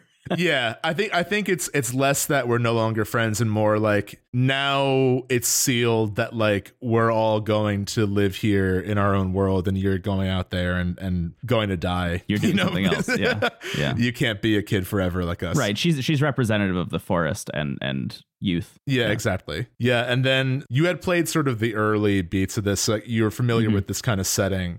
But the next thing that happens is you meet the owl and you go to the overworld, and this is where I think you can also get a little lost, because before you go to Dodongo's cavern, there's like a few things to do. Is this where you have to be Zelda for the first time? Yeah. The Deku Tree right before he dies tells you, he gives you the forest pendant and then tells you to go talk to Zelda, the emeralds. And that process can be tough, I think. That can be a little bit obtuse even by itself, because there's that whole, we've already alluded to it and talked about it a little bit, but I would almost call it a mini game, like a stealth mini game where you have to essentially sneak into Hyrule Castle, which is It could be better, I think. But it's not bad. It's not bad. It's just the thing that makes it obtuse, I think, is more that the geometry of the world isn't like high def enough, and the camera controls are like essentially non-existent at that point, really. So you're kind of just at the whim of like trial and error for the most part until you eventually figure out your way through and into the castle. Once you get into the castle and you're sneaking by guards, it's a lot easier because the camera is very almost like Resident Evil, where it's just a fixed camera. You know exactly where all the guards are that you need to sneak by, and it's just a question of waiting and running. I forgot there's also stealth before that. It's always hard to really, your sense of when and how and why a guard is seeing you is still, like, all these years later, I still don't fully know. But once you're going through the sort of garden area, I love that music that plays, and that part always was charming to me. Because that's when you also, like, once you get to the end, you meet Zelda for the first time. And I can't remember if Link to the Past... I know the Triforce has been in all of the games, but I can't remember if Link to the Past went into detail with, like, the origin story of the Triforce. I'm pretty sure this is the first time, you know, when we meet Zelda and she shares the story about, like, the goddesses creating Hyrule and the Triforce. I'm pretty sure this is the first time we're hearing about that at all in Zelda. Yeah, I believe so, because I think, again, you can't really trust the Hyrule Historia that much. But if I recall correctly, Link to the Past takes place after this. So right, that has happened between Skyward Sword and, I guess, Four Swords and this. Yeah, I feel like Ocarina is the game that, like, kind of made them have to think about a timeline, because then they're like, the follow-ups were games that referred to Ocarina. So then it's okay, well, when is all this happening? Yeah, but it's all. I think it's more interesting if it is kind of looser. Like, I think if you really tightly confine this stuff, it kind of loses more meaning than not. Yeah, I think one of the things that's most interesting about this game, as I was talking about before, is its relation to myth and its ability to kind of craft a modern myth, and the other games constantly referencing back and forth between it. In some ways, gives it more weight, and in some ways removes that weight, for better or for worse. Which is, it can be a bummer, but usually it's for the best. Yeah, but I've always really loved the way this game handles its own myth telling. Mm-hmm. You know, there's a myth within a myth. I'm very drawn to this idea that, you know, Ganon, Link, and Zelda represent the three parts of the Triforce, which by extension are the three goddesses, Din, Faerûr, and Nehru. And I've always found it interesting that, like, Din is not bad and power is not inherently bad, but, like, power without the other two just corrupts, which is why Ganondorf is always the villain. Yeah. Jumping ahead a bit, but I'm really curious what's going on in Tears of the Kingdom with that aspect of things. And, like, if for true peace to exist, there does need to be, like, you know, harmony between all three parts of it. Because we're always getting courage and wisdom beating up power each time. I think, you know, we only get this one scene with young Zelda, but it's another one that, like, heavily gives us a sense of her character, and, like, in her absence, you know, in the adult timeline, or, you know, so we perceive it to be, we feel her absence, even though we've only met her that one time. Yeah. I love that moment too, when you look, she asks you to look through the window to see Ganondorf for the first time, and he turns his head and looks back at you. So good. And the two of them, you know, like, frightened little kids, just, like, duck out of the way, and she's like, did he see you? It is, I never really read into this, but I think it is telling that the inciting event of the adventure is a scheme by two children. Which is why it goes horribly wrong. Yeah, it really gets fucked up. But you just sort of take it at face value, like, as a player. But in retrospect, it's like, yeah, of course this didn't work out. These are two naive kids who are trying to take on the world, which is, you know, one of the themes. Yeah, I don't think Zelda was fully harnessing that wisdom power yet. when she concocted this scheme. Yeah. Courage and wisdom needed a bit more time. It's very Wet Bandits in a way. Next up, we got the Gorons with Dodongo's Cavern. What do you think about all this stuff? I want to say before we get in there, just holistically, Hyrule Field, I think, seems to be, like, a contentious thing, at least in a lot of the, like, digging I've done about how people talk about this game online. People seem to be, like, not that into Hyrule Field. Really? Interesting. Yeah, I think just because it's, like, mostly empty. For, you know, there's, like, really nothing to do there except go to Lon Lon Ranch and, like, jump over some fences and, like, swim in a river. That's true. I mean, I think there's just enough, at least in my opinion, there's just enough distance between places that, like, you're not there to be in Hyrule Fields. Like you're there to get from one point to the other. This is my feeling about it. For me at least, it just serves to add almost like a cinematic weight to the idea of travel. Yeah, exactly. The music, right. the changing of the time, like watching the time go by as the sun sets and the moon comes out and like the enemies that pop up and stuff. It literally just adds to the feeling of the world. And almost again, I know this is almost like going back to the same well over and over again, but the fact that it's empty and the fact that it's almost kind of obscured how quickly time goes by and all that stuff, it almost feels more like symbolic than it is literal. Like I don't think of Hyrule Field as like a physical place that actually looks like that. I think of my time traveling across it, almost like running across a world map in like a Final Fantasy or Dragon Quest or something. Very much. Hyrule Field might be one of those things that's harder to digest in our current understanding of open world games, which I don't think Ocarina is an open world game. I think once you realize that Hyrule Field is not Breath of the Wild Hyrule, there might be a discrepancy there a little bit. I will say though, Twilight Princess got a great Hyrule Field. That's true. There's a lot of secrets. Do you want to use that boogie board corkscrew thing to get a heart piece? I sure do, Stephen. From Hyrule Castle and Hyrule Field is when you go visit Kakariko Village for the first time. Oh yeah, which is fun. I like Kakariko Village. It's kind of weird. It's kind of a weird space. I think the thing I never really felt like at home or like super happy to be there. It feels a little bit constricted in a way, but I love the music so much and the graveyard is so silly and fun. And obviously, like I'm very glad that there's a house filled with spider people who give me cool rewards. Yeah, there's a lot. I feel like there has to be a creepypasta about that family who they're like rich. There's a rich aristocratic family that are all cursed to be spiders. And then like, do you think they deserved it? That's the thing. I noticed this time that like a lot of the gold spider tokens are in the Shadow Temple, which is like an abandoned, like tortured chamber by like Hyrule's old government, basically. So I'm just like, where is this like the result of blood money or something? Like, yeah. We're free. Here's a big wallet. It's like, what's happening? I want to help you. Super weird. Yeah. Yeah. I usually do at least enough to get the big wallet because having a limit at 99 rubies is pretty rough. Yeah, it's a nightmare. Yeah, there's no reason to live like that. And honestly, I wish that there was a little bit more telegraphing that was how you upgraded the wallet. Yeah, because it took me forever to get enough of those tokens to realize that that's what I was getting out of it. Because I kept having 99 rupees and not having enough or not having enough space to carry anymore. And then I couldn't really buy anything.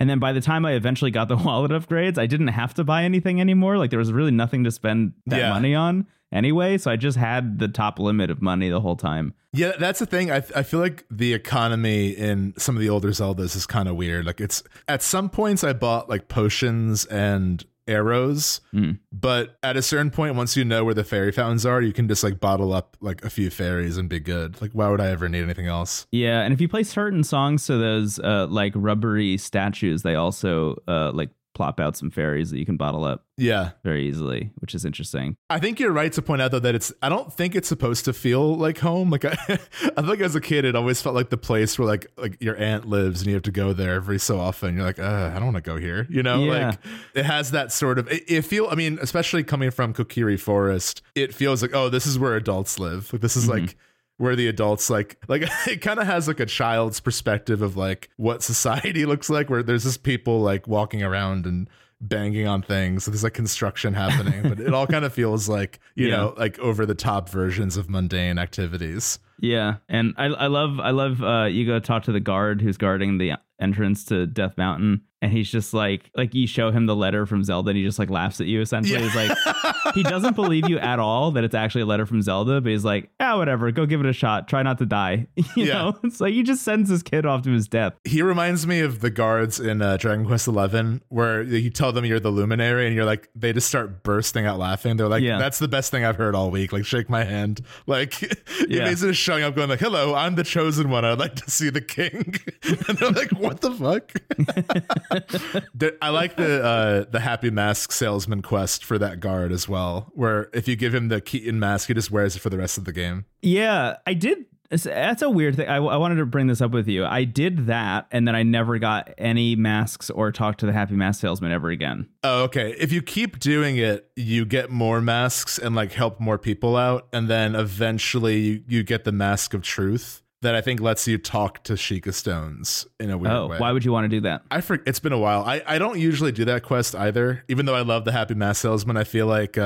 you know, the Majora's Mask Happy Mask Salesman is like the one. I don't know if it's the same one or not, or if it's like a doppelganger scenario, but same character model at least. Yeah, right? It's the same character model, but there's a lot of like purposely reused assets in Majora's Mask. Mm-hmm. Either way, it's never like super worth doing the way that like the Bigoron sword is worth doing. Yeah, right. Which I didn't do this time, which I wish I did. Yeah, so then Death Mountain and the Gorons, the Dongo's Cavern. Anything stand out here for you? Yeah, I love what's his name, Darunia.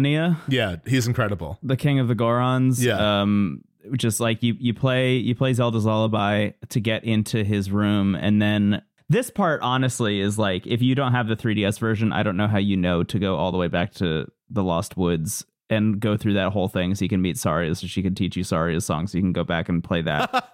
It's actually not that bad. So like you play Zelda's Lullaby to get into his office, and he's like, get out of here. Like, I am so busy right now. Like, I've got this to worry about. There's, you know, the crops are dying, and like there's this big dragon that I need to kill. And then there's a prompt to play the ocarina. And if you play any song, he starts dancing. He's like, nah, I want something that reminds me of the forest.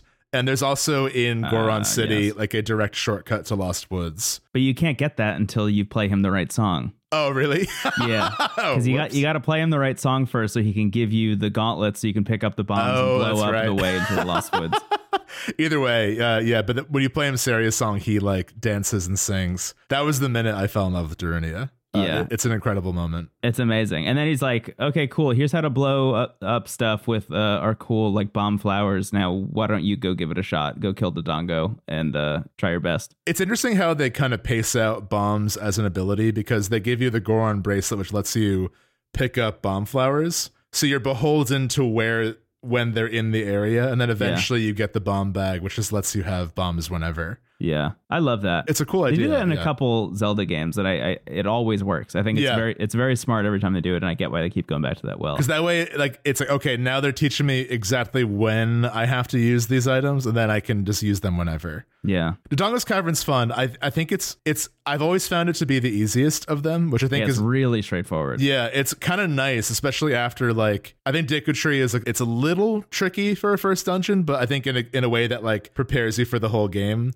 Mm-hmm. And then it's like kind of sad with the Dicotree. Like, I think it also is foreshadowing where like you did the thing the game told you to do and it still didn't work out. Like, you still weren't able to save the Dicotree.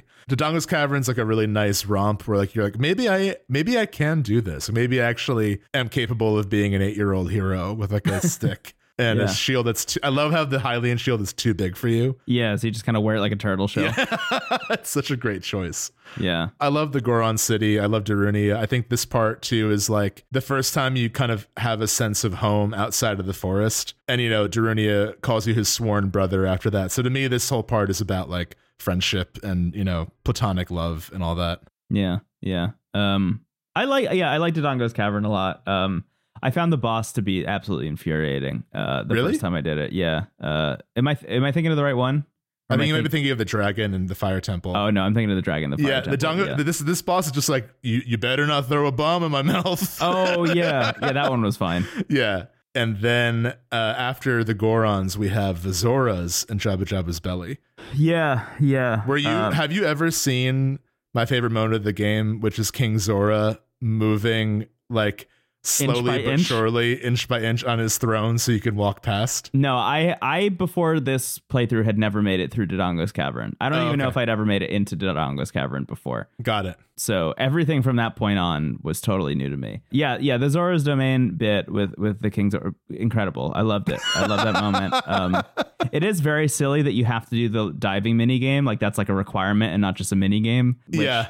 You know, it's one of those things where, again, you're a kid with endless time. You're going to do the mini game, so you'll get the thing that you need, which I think is the scale that lets you dive, right? Yeah, lets you dive a little bit deeper, so you get the fish that lets you or something like that. Yeah, I think that's another one of those moments. It's like, man, I can't believe it. You need to put the fish in front of the whale. Needing to put the fish in front of Jabu Jabu. That's also something that I forget, and I'm like, how the fuck do I get him to open his mouth? Yeah, what'd you think of Jabu Jabu's belly? I liked it a lot, actually. Yeah, me too. A lot more than I thought I was going to, because the whole conceit is that you're going and saving the princess of the Zoras. Princess Ruto, yeah. And her whole deal is like, she's upset that you're even there. So she's like, I'll let you carry me out. And that's it. And it's incredible. If you ever leave her behind or put her down for too long or whatever, she'll just like kind of storm back to where you first met her. So you have to, trek all the way back and pick her up again. But for the most part, again, this is another one of those ones that's like really straightforward for the most part. There's like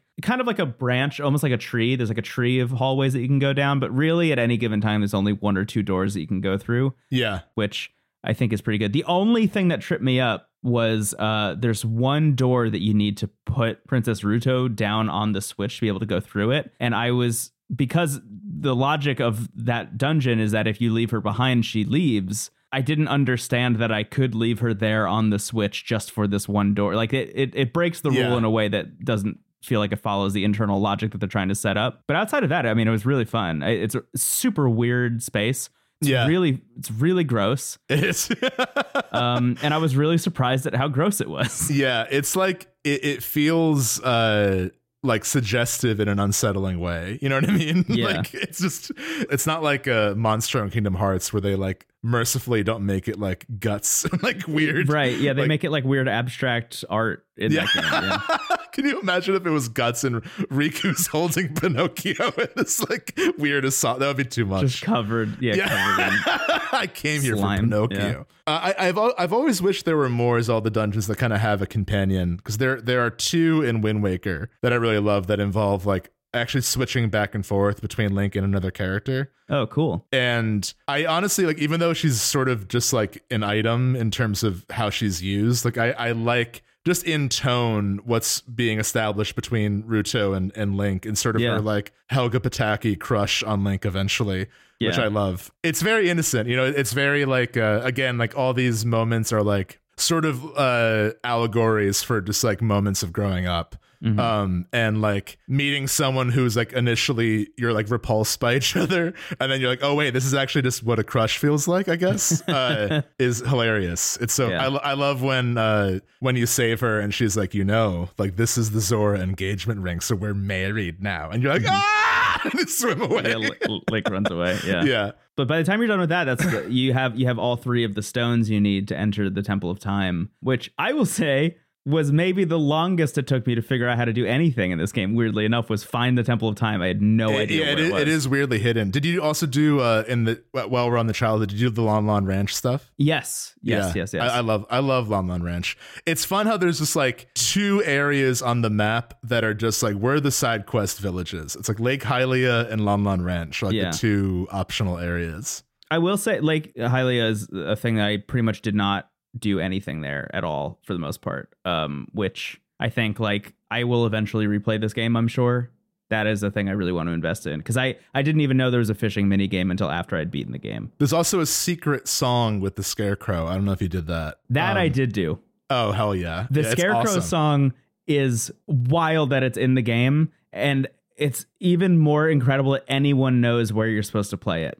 So if you have not experienced this, dear listener, the way the Scarecrow song works is there are two scarecrows, and one of them is like, play me a song, and you just have to invent a song. And he's like, cool, I'm going to remember that forever.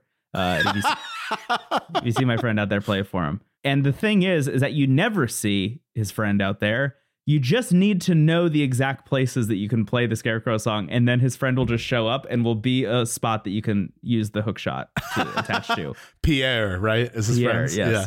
But I can't even imagine what it must have been like playing that on the N64 specifically, because like you just have to make a song up and then remember it, because it doesn't keep track of the Scarecrow song alongside all the other ones, where like you can go into a menu on the N64 and on the 3DS. You can go into a menu and see all the songs that you've learned. They do not do that with the Scarecrow song. So the guide I was following was just like, just make it the easiest thing you possibly can. I remember I made it the Kakariko Village song, and then I was screwed. I totally forgot how to do it. Yeah. I think esoteric stuff like that, that's purely optional, that just sort of adds to a sense of mystery. I love, like, I love that kind of stuff about this game. On that note, the way into Zora's domain is when you meet the guy who sells you the magic beans also. Yeah. I drew him all the time as a kid. I'm not sure why, but like in all my notebooks, I drew that guy. Yeah. That's funny. Yeah. Yeah. The magic beans, I had no idea what to do with for the longest time. I planted one right next to him, and that was like, I kind of forgot about it for a long time, until I was specifically looking for heart pieces at the end of the game because I needed to be Ganon. I just looked up a list of where all the heart pieces were, and I realized that's what I should have been using all the magic beans on.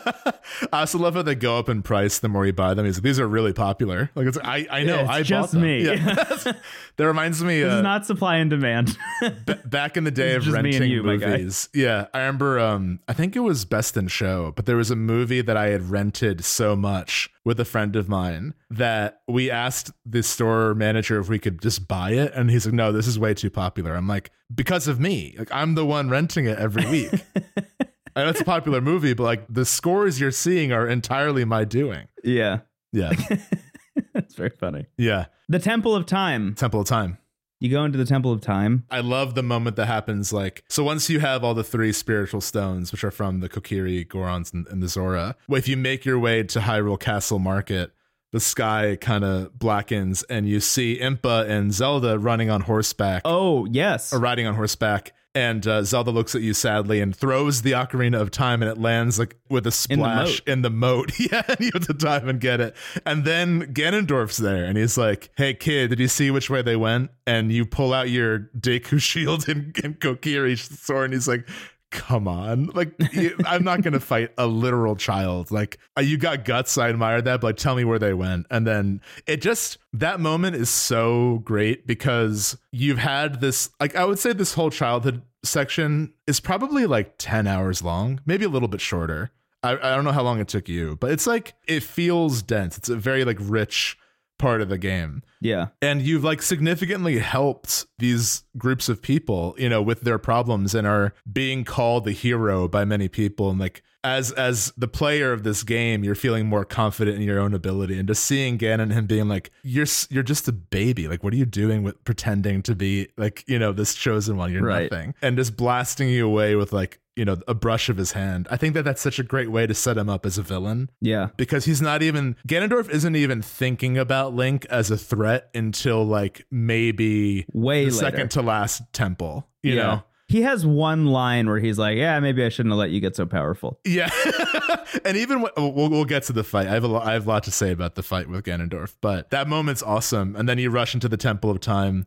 You open the door to the Temple of Time with the three spiritual stones.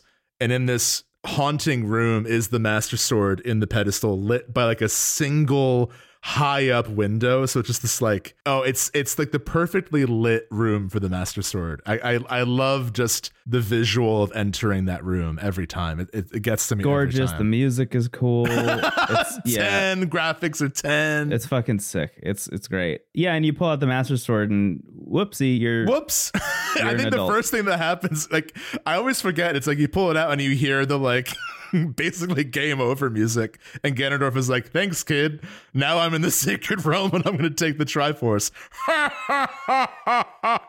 And you basically like were too young to inherit that power, and you open the door for the bad guy, and now he's in charge. So you get locked in the sacred realm, essentially. You just get like knocked out, and you wake up 7 years later. And you have the Master Sword, which is great, but that also gave Ganondorf just 7 years to be an evil emperor. Yeah.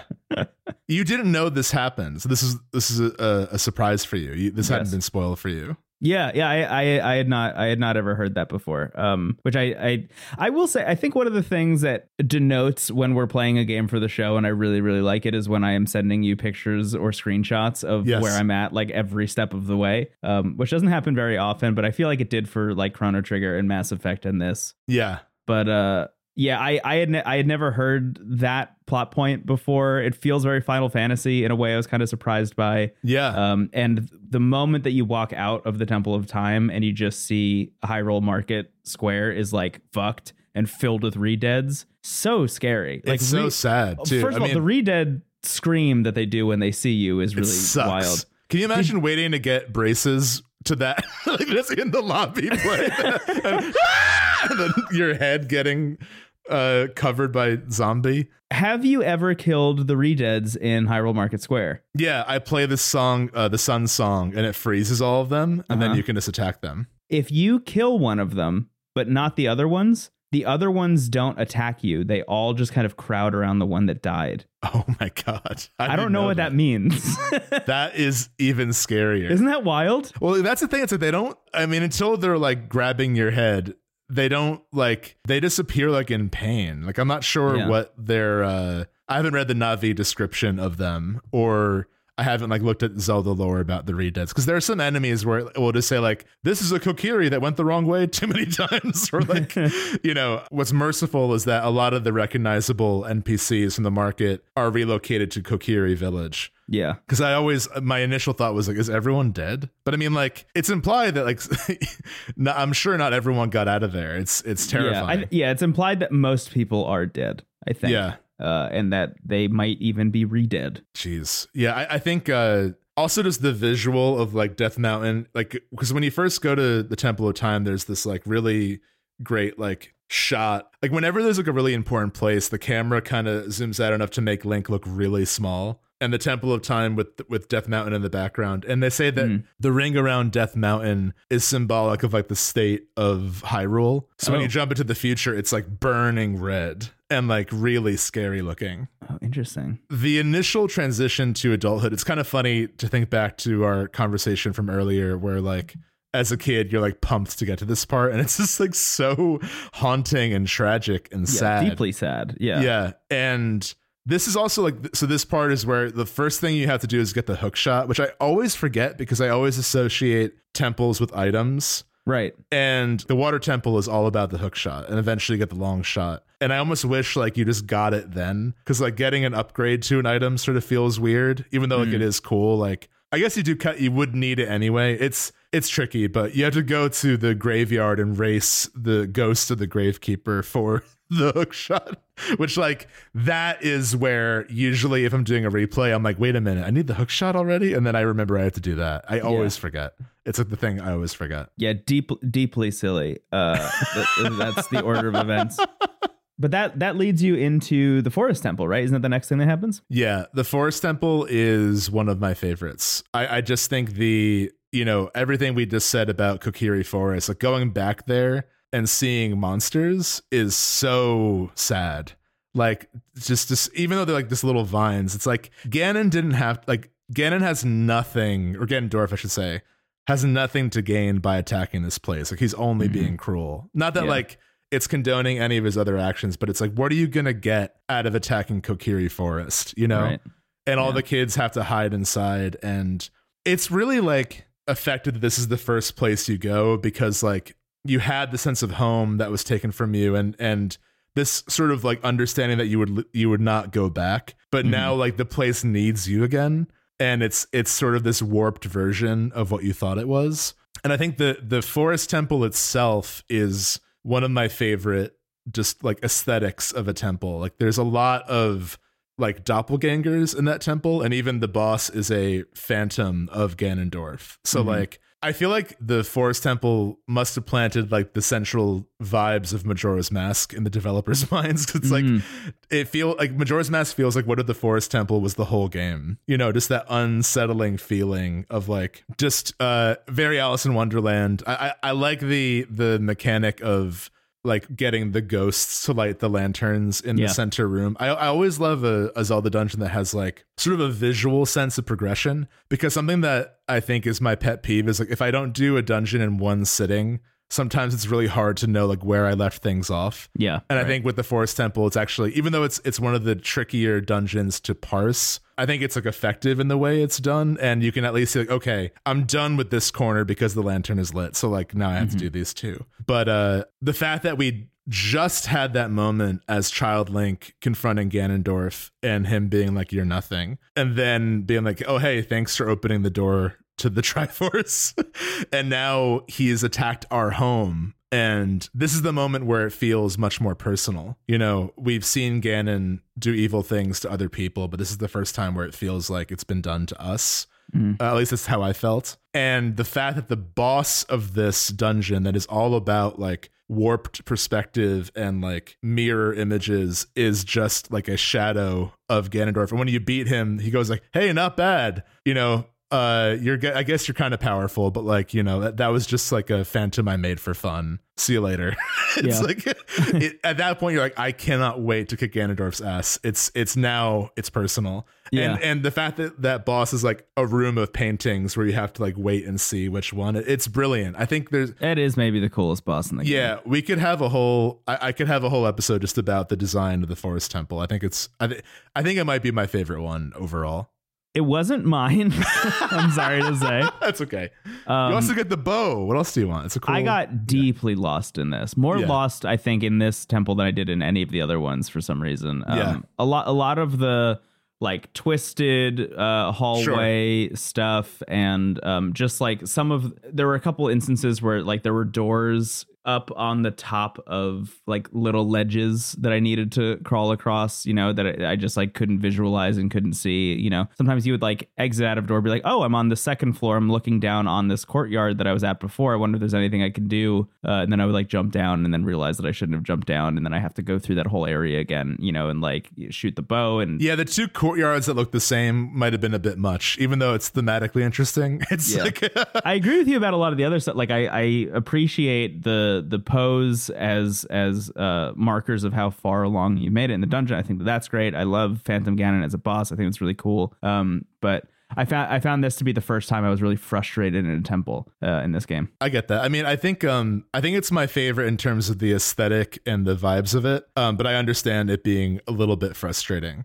I do think I'll probably like it more if I play the game a second time. I think if I made it to the Forest Temple again, kind of like now knowing what's possible, what I should be doing, even just the idea of like shooting the paintings with the bow to get the pose to come out, like stuff like that wasn't very intuitive for me. So I think I do a lot better a second time around. This is also the introduction that every time you do a temple, you awaken one of the sages, and it's revealed that Saria is the sage of the forest. You texted me saying, oh, I guess Saria died.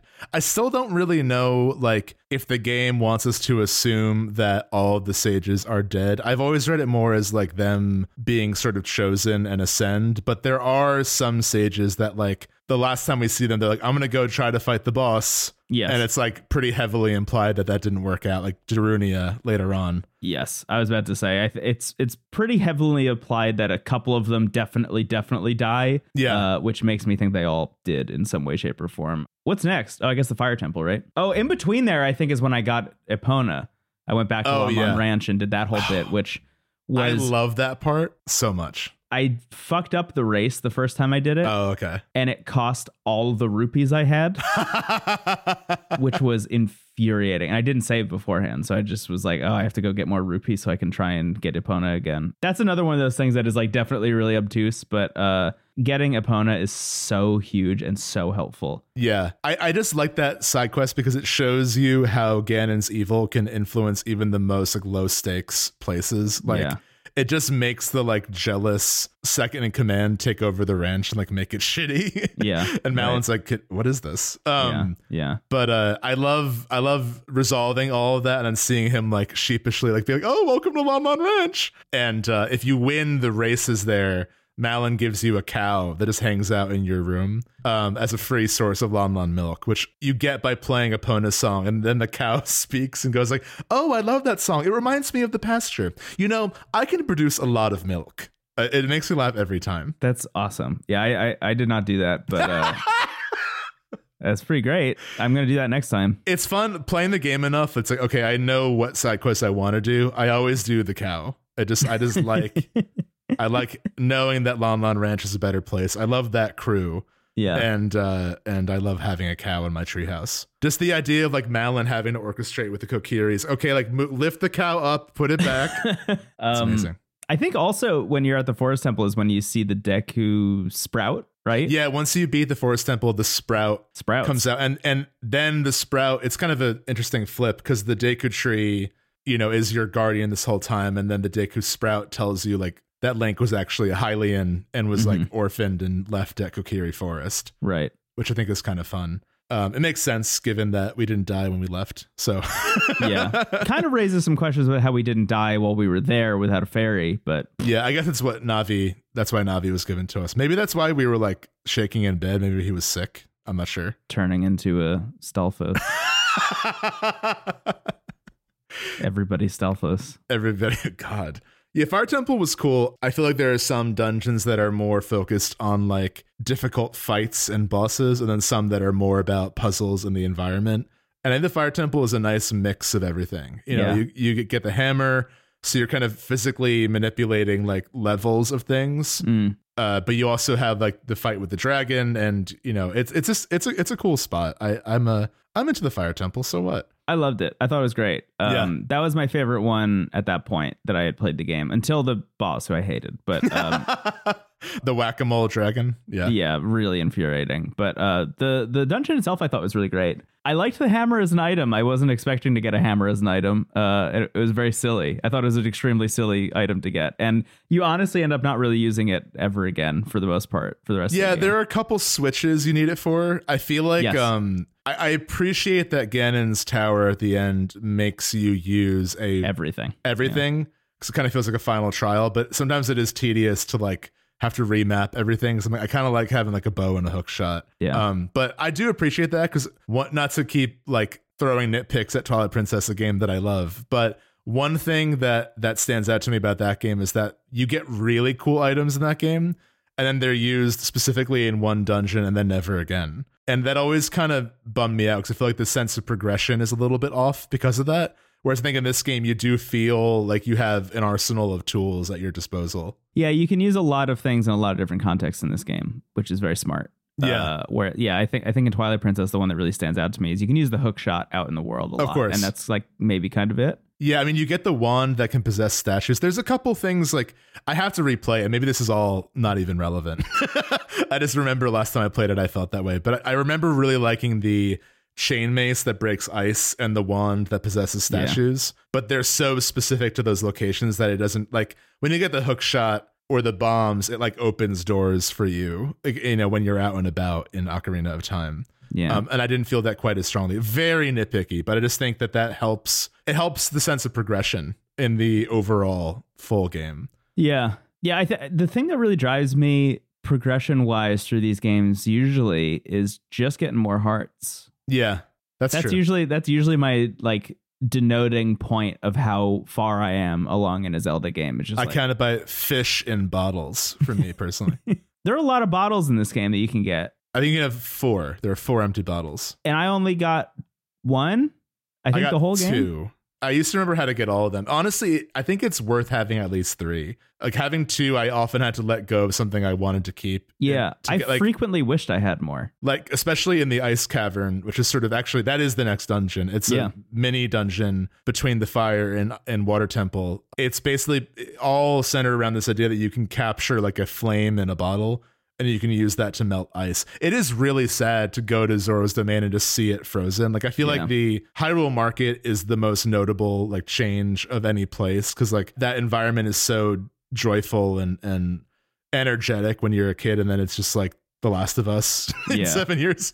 But all of them are like that. I mean, you go to Goron City and no one's there. You go to Zora's Domain and it's frozen. And going out and going into the ice cavern. I like the ice cavern, but I had to, you know, sacrifice what I had to use the bottle for all the puzzles. Mm-hmm. I appreciate that it was just like a short little kind of vignette to like set the stage for what's at stake for the water temple. There are 2 other like mini dungeons in this game, the bottom of the well and the Gerudo Fortress, that I like just straight up don't like. I mean, there's like the only 2 dungeons in the game that I think are bad. I didn't mind the ice cavern. I thought it was kind of fun. That's very interesting. I like the ice cavern. I thought it was pretty good. I can't wait to talk to you about those other 2 then. The ice cavern I thought was pretty good.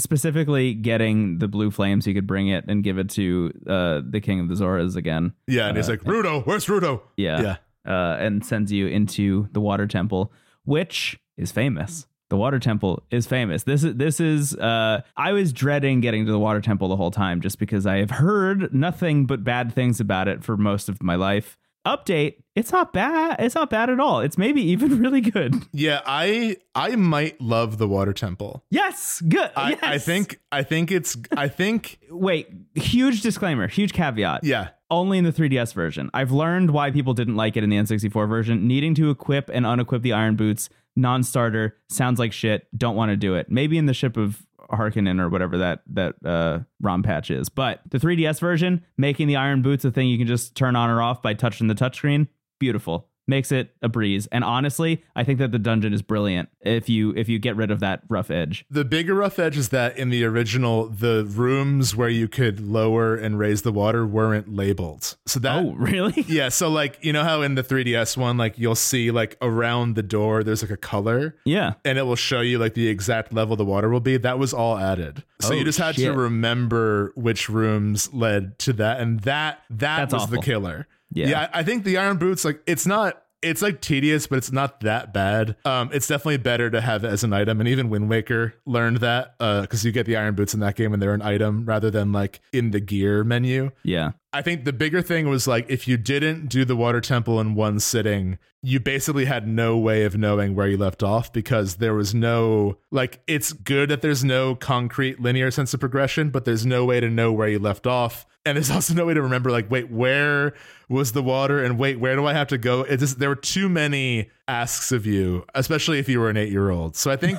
That's why a lot of people have written it off. But I think once you have those two additions, which don't change anything about the actual layout of the dungeon, it's honestly really clever. It's really fun. And I think beating the water temple has one of the bigger payoffs. Because some of the dungeons that I didn't like as much, I just felt like, okay, good, it's over. But the water temple, I felt like, oh, I did it. Like, I finally did it. I'm a genius. I'm unstoppable. Yeah, I loved it. I had a really good time in the water temple. I kind of couldn't believe it. At a certain point, I was like maybe halfway at, like, I had learned the three places where you can raise and lower the water level. And at that point, I was like, okay, well, where's the bad part? And I just kept going and I got to the Dark Link fight and I was like, that was pretty sick. I'm still having a good time. Where's the bad part? And I just didn't hit one. I just didn't hit a bad part. I left the water temple being like, that was a great time. I even liked the boss. I mean, the boss is very weird, very silly. Oh, it makes good use of the long shot, and it's like very tense. I kind of wish, so early on in the water temple, you run into Princess Rudo, who's like, you've been keeping me waiting for 7 years. We're supposed to get married. What gives? And then she's like, all right, I want to help you out. Follow me. And then just disappears. I kind of wish, and I'm not here to rewrite Ocarina of Time, but I do kind of wish they did a shout out to Jabba Jabba's Belly where you had Rudo with you the whole time. Mm. I think it would have been fun to maybe incorporate Rudo again in some way in this temple. Yeah. Like maybe switch between the two to help like raise and lower the water. I always am excited when she says follow me and then she's just gone in the Chamber of Sages. Yeah. I had that idea that time. I guess she died. I guess to like the room of spikes. That sucks. Like clams in the next room. Or maybe it was the boss. Maybe she ended up in the boss room. That's true. Maybe she really swam ahead. Yeah. Yeah. Either way, Water Temple I think deserves second chance. I think it's at least good, if not great. Yeah, I think so too. Honestly, one of the things I really appreciate about it is just the central vibe of that middle room and how easy it is to visualize where you need to go and what's possible and what's accessible. It's doled out at a pace that I think makes a lot of sense. Like as you're learning how to raise and lower the water level, it's like, oh, I have one key and there's one door at this water level that has a lock on it. So like, obviously that's where I go next. Like I found frequently that it followed a pretty consistent logic that took me through the whole thing. I was really surprised at how breezy I felt it was. I also think, if I recall correctly, at this point I did have the big Goron sword. Oh, nice. Already. I had already done that quest. So when I went up against Dark Link, he sure didn't have the big Goron sword. So I kicked his ass, man. He didn't stand a chance. What's funny is that if you like Z target on Dark Link and hit Navi, it's actually Dark whatever you named your character, and it just says conquer yourself. So I got Dark Steven. Conquer yourself. You named yourself Steven? Yeah, I always do. Do you really? Yeah. My first playthrough of Wind Waker, I named my Link Steve, which also weirdly feels canon because I was 13. But I will either go Link or Steven for Zelda games. Wow. Which is my toxic trait. I'll sometimes go Steven. I think that might be a toxic trait. I think you're right. I think this is a red flag. I don't rename in Final Fantasy. I always nickname my Pokemon, and Link, I switch between Steven or Link. But what do you name yourself in Pokemon? Steven. Okay. I don't go like Red. I was waiting for you to say Link. The hero of time. The hero of time. And it's kind of funny. We're like, I'll never forget his name. Steven! Like Ganondorf screaming from the realm between realms. Yeah. Up next, though, is the bottom of the well. So you don't like this. I like that it purposely fucks with you until you get the lens of truth, and then you can make sense of it. I also love the like creepy Silent Hill boss. Yeah, I just found it to be a little right. Isn't that what it's called? Dead hand. Yeah. I just found it to be a little bit tedious. Like, it's kind of fun because it's once you get the lens of truth, you can just like, even Navi is like, this place sucks, let's get out of here. Yeah, I love that it just ends. Yeah, you don't need to actually explore the whole place. You don't need to get everything. You could just get the one thing you need and get the fuck out of there, which I honestly thought was great. I appreciate it in theory. I just found it to be a little bit tedious. Not as tedious as Druida Fortress, which we'll get to. Yeah, but it was definitely not my favorite. The big thing about Bottom of the Well for me is I thought, weirdly enough, it was pretty straightforward. Again, I didn't really have any problem navigating it. Made my way through to Dead Hand and got the lens of truth, and that was fun. Navi was like, "Hey, we should leave." It was like, "Great, sounds good. This place fucking reeks." I think she says this place is dank and creepy. This place is dank. The thing that I appreciate about Bottom of the Well is, I think thematically, it's maybe the most important, maybe after the Forest Temple. For all the reasons that you listed, the Forest Temple, you know, is like, here's your return. It's like kind of decrepit. It's an affront on you and your childhood, etc. This is the first thing since becoming an adult where you need to go back in time. You need to be a child. And I think what's so interesting about this game is the juxtaposition of childhood and adulthood, specifically a lot of the stuff that you do as a child before you enter the Temple of Time for the first time and become 7 years older is like very fairy tale adjacent. It feels very whimsical and very fantasy. And like, I love that vibe. And you can kind of get lulled into this false sense of security that anytime you're a kid, everything's going to be cool. And every time you're an adult, everything's going to be like shitty and real and like what the real world is like. But this temple, this like mini dungeon forces you to become a kid and then see the worst shit in the game. It's like, that's true. Yeah, thematically, it's like, yeah, the evil was always there. Yes. It was just beneath the surface, literally. Yes. Like, literally, yes, exactly. Yeah. I as soon as they made me become a kid and go into the bottom of the well, and I was like, oh, this is the horror dungeon. And I clocked that I was a kid in the horror dungeon. I was like, oh, this reframes everything that the game is trying to say about childhood, I think, in a really interesting way. I thought it was brilliant. I had a moment where I just put my 3DS down as soon as I realized what was happening. I was like, this is so fucking smart. These people are geniuses. Every temple in this game serves a thematic purpose, even if it's like tedious. Like, they all work and they're all going after different things, which is why even if you still hate the water temple, like, I think it's at least interesting that temple is all about like adapting and thinking about the whole space as a puzzle itself. Mm-hmm. And I don't know, I think you've definitely made me think kinder on Bottom of the Well. I just think in the moment I was also trying to finish the game in time, so I was like, why do I have to do this dead end? But yeah, I think it is interesting that the moments where the game makes you be a kid again after you've already grown up are really fascinating. It's a weird feeling. I think a little bit of it, too. So I had two reads of it as it was happening. One of them was like, the darkness is always beneath the surface. There's always the possibility that even as a child, not everything is going to be whimsical and everything can still be fucked up. The other side of it for me, and speaking to the theme of loss, like the larger theme of loss throughout the whole game, I think there is this aspect of it as well that's, okay, you've traveled 7 years in the future, you've become an adult. Going back in time into the body of a kid doesn't undo the fact that you're an adult now. You know, like you've seen the world for what it is, and now you need to confront that even in your child form. Those are either two different reads or maybe two compatible reads. They might be the same thing. No, but I think it is like once you've grown up, it's like impossible to go back. Like, yes. Even in the mindset of the player, it's like you're going back to your childhood to like kind of collect things. Like if you like need to like right go back. And I do think that there's something to be said there, maybe that I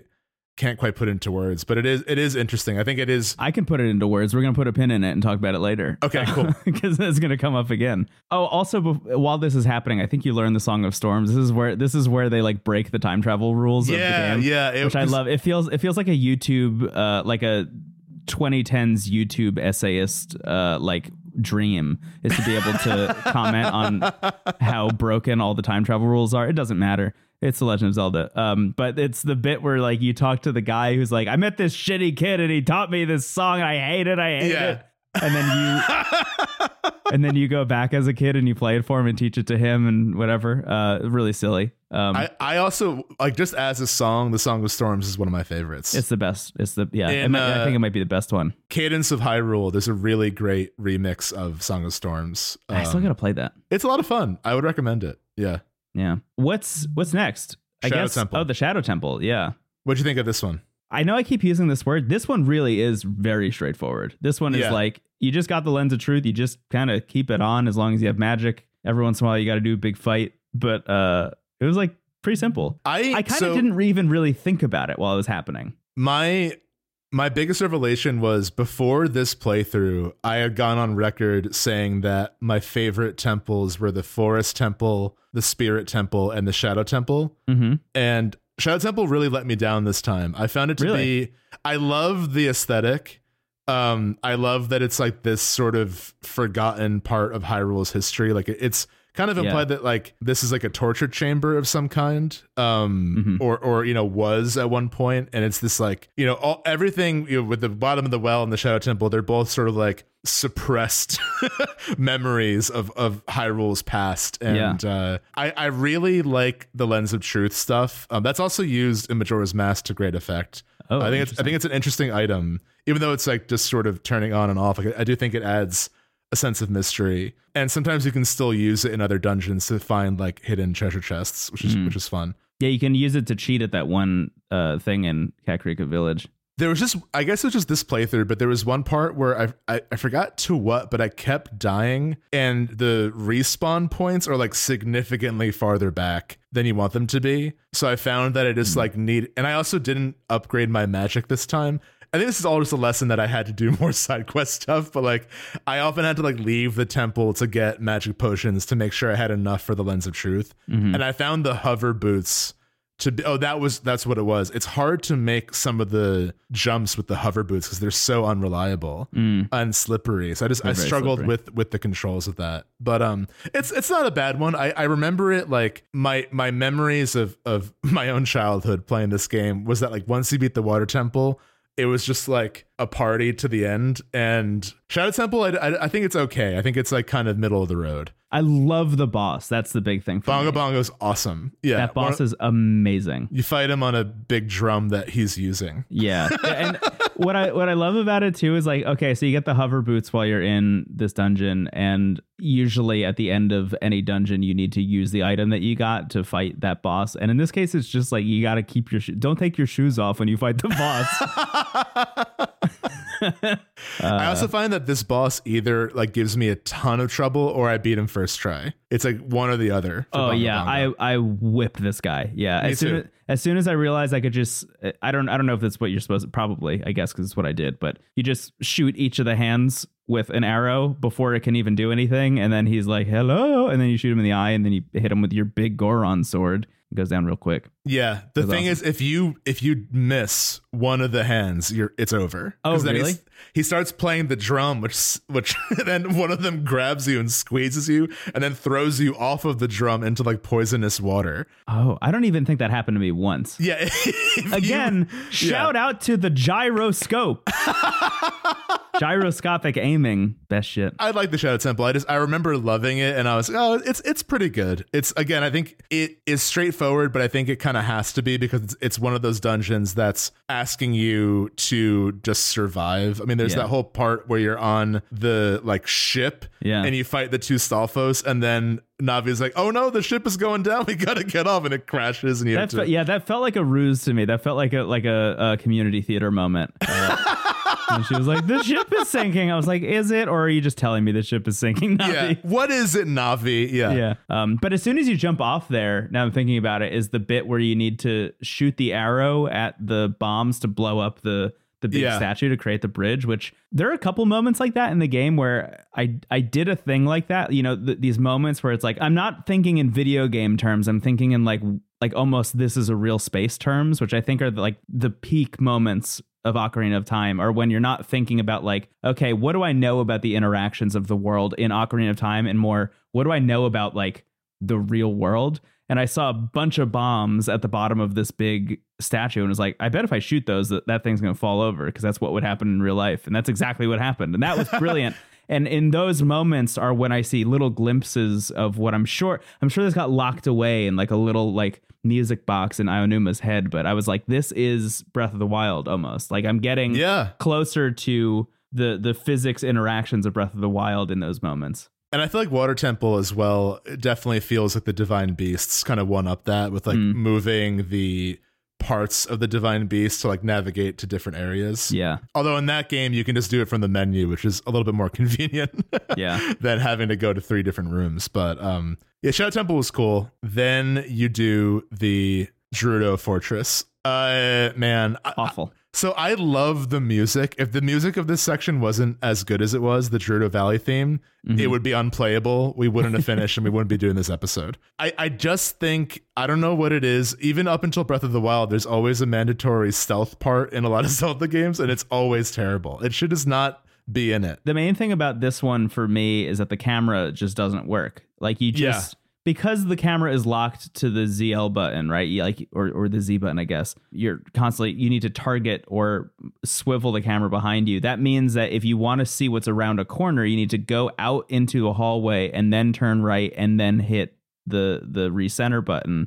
And by that point, you've been spotted by the Gerudo, who is going to throw you back in prison. I think it is a cool idea. Like, I do like that you're in this place that isn't like outwardly, it's more like a neutral setting where it's like you're just not welcome here and you're not like fighting to the death or anything. You're just getting captured. That's interesting to me. And there's some fun items to get. But yeah, this is like the only time when the game really feels like it's from almost 30 years ago. Yeah. In a bad way. But it also leads up to the Spirit Temple, which I think is still one of my favorites. I really loved going back here. This one was interesting because it's the only one where you have to be a kid and an adult. You need to do half of the dungeon as a kid and half of it as an adult. And I was trying to find a read of it as I was playing that was similar to the bottom of the well situation. And I kind of couldn't figure one out. Like there's just the big like stone with etchings in it right when you walk in. That's like, you need to have the heart of a child to beat this dungeon. But, okay. And then you get an item and it's like, you're not tall enough to wear this. And then you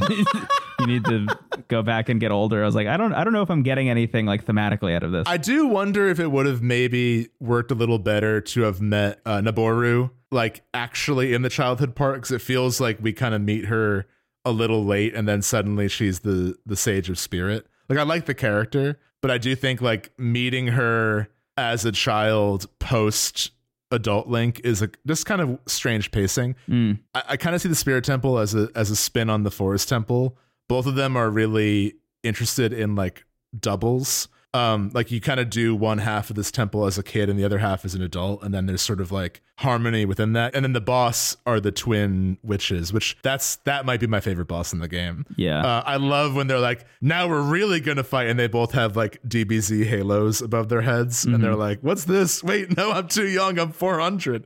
It's hilarious. But I love the mirror shields. I love having to do both. Mirror shield is such a good item. It's so cool. I kind of wish you get it earlier, but again, it's fun to have, you know, as one of the last things you get. Oh my god, can you use the mirror shield against Ganon? I don't know. Or maybe. Do you have to hit it back with the Master Sword? Oh, I wonder. I think you have to hit it back with the volley. I think you have to hit it back with the Master Sword. Oh. I don't know. There's something about the Spirit Temple that kind of feels like, you know, Link is going through all this like trauma with like the sudden jump to adulthood and then seeing his home under attack and then like kind of losing all his friends one by one. And the Spirit Temple kind of has a more optimistic feeling to it. Like it's one of the more like you feel inspired once you've done it. And it kind of shows the strength of both halves of Link in a way. It's sort of like two halves becoming one in a sense. Yeah. I just think it's like, it's a nice mix of puzzles and combat. It also introduces the Iron Knuckles, which like one of the coolest enemies in the entire game. I love the fact that they are enemies like, and again, you have to fight one for the first time as a kid and it's terrifying. You're a kid with a stick and there's literally a Dark Souls boss waiting for you. And they get so basically, if you don't know, the Iron Knuckles are these like armor wearing, axe wielding minions that, you know, devastating damage every swing of the axe, and they take a lot of hits, and as they take damage their armor starts to fall off and they get faster. And I think it's so cool to have an enemy that the weaker they are, the more dangerous they get. Mm-hmm. It kind of reminds me of the combat trials in the shrines in Breath of the Wild, where like when the robots are at low health, they start to do the laser spins. Yeah, they get like really frenetic. Yeah. I mean, it's also similar. I mean, if you want to go back to Dark Souls, sort of like pushing a phase in a boss is also similar. But I think the Iron Knuckles are, because a lot of the other harder enemies like the Wolfos and the Lizards and the Stalfos are like kind of similar, where you have to just sort of wait for them to attack and then get an attack. The Iron Knuckles feel like kind of a step even beyond that. Yeah. Where I think there's an interest, like the Iron Knuckles feel like they belong in one of the later Zelda games, just in terms of how they're made and how you have to fight them. Yeah, I love the Iron Knuckles. I did learn. I watched like a Did You Know Gaming video about Ocarina of Time from way back when, and I learned that in the original N64 release, and they changed this in the 3DS one, if you like position the camera where you're clipping through the helmets of the Iron Knuckles, they're all Gerudos. Oh, really? That's cool. Which might have just been like they're trying to reuse assets, because it turns out the Niboru is one of the Iron Knuckles that you fight towards the end of the game. So it might have just been like that same character model used over and over again. But there is an interesting implication that Ganon, who is the king of the Gerudos canonically, was forcing them to become Iron Knuckles, which is terrifying. Yeah, that might be because there's like talks of them being brainwashed, because Niboru was like a rebel against Ganon who ended up brainwashed to fight for him. Yeah. So I wonder if the Iron Knuckles are like part of that. I also, I mean, I do enjoy the battles with the Gerudo like guards when you're freeing the carpenters in the fortress. Yeah, that's awesome. It just the stealth stuff that's really not fun. yeah, it's really tough. I found myself running out of arrows a lot, which was frustrating. I had to keep. That was the one time I needed rubies. I had to keep flying back. I played the Song of Darkness to go to the Kakariko Village graveyard to then buy arrows and then ride my horseback. Steven, it didn't once occur to me that I could leave by playing the ocarina. I just assumed that I was stuck there. That made it even funnier. It was, this is like a not very securely guarded fortress. I just keep leaving and coming back. Yeah, I actually kind of, my reading on that, like, because they leave you all your stuff. Like, they leave you your bow and arrow and all that stuff. My read of that was like, they're so confident in their prowess as warriors that they don't even need to take your stuff away. Yeah, they're just like, get out of here. Like, you're not an issue here. Just leave. Yeah. I do like that when it opens up. Did you do the trials to get the ice arrows?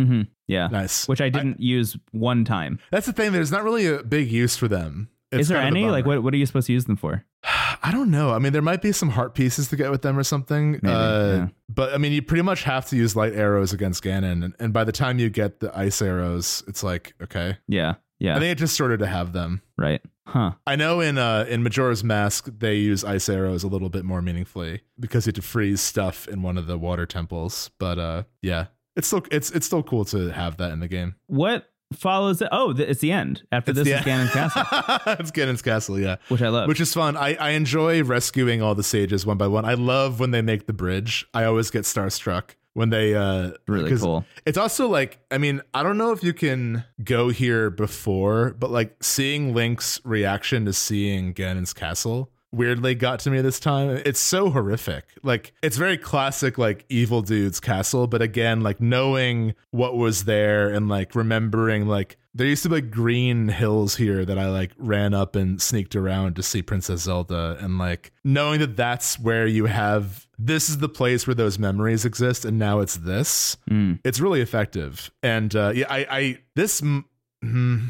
lot of good versions of Ganondorf, but I cannot get over the fact that the dude is playing an organ as you're climbing his castle. I lost my mind when he was playing an organ like Davy Jones. Oh wait, we skipped something huge. So Sheik reveal. It's revealed that Zelda is Sheik. Oh yeah, we haven't talked about Sheik at all. Yeah, something I told you, and you had already known that Sheik is Zelda the whole time. I only have gratitude for Sakurai, but I am kind of pissed that he just for the world spoiled that Zelda is Sheik via Smash Brothers, because like that is such a cool reveal. Like Sheik is such a cool character and so mysterious, and I love their like poems about each place. It really does add more text to what the areas are just sort of suggesting. Mm-hmm. And then the reveal that it's Zelda is so awesome. And you really do feel like, oh yeah, of course, like, this is wisdom personified. It's the person that's been guiding me the whole time and like giving my actions meaning and giving me the ability to save this world. It's a really beautiful moment. Even knowing what was going to happen, I thought it was really effective. It's still awesome. Yeah, it was very cool. Yeah, Sheik feels like a celebrity every time they show up. Yeah, it's always good. And I love all the teleportation songs. They're all beautiful. Except for the Prelude of Light, which is my least favorite song in the game. Da da da da da da. You don't like that one? No, it doesn't fit the vibe of any. Yeah, of the it's a little ones. Bit like a default ringtone almost. It feels like a Beatles rejection in a way. It feels like a song that like they Paul McCartney would play. It'd be like, oh, maybe not. I can't wait to see the Beatles bash Prelude of Light and Get Back.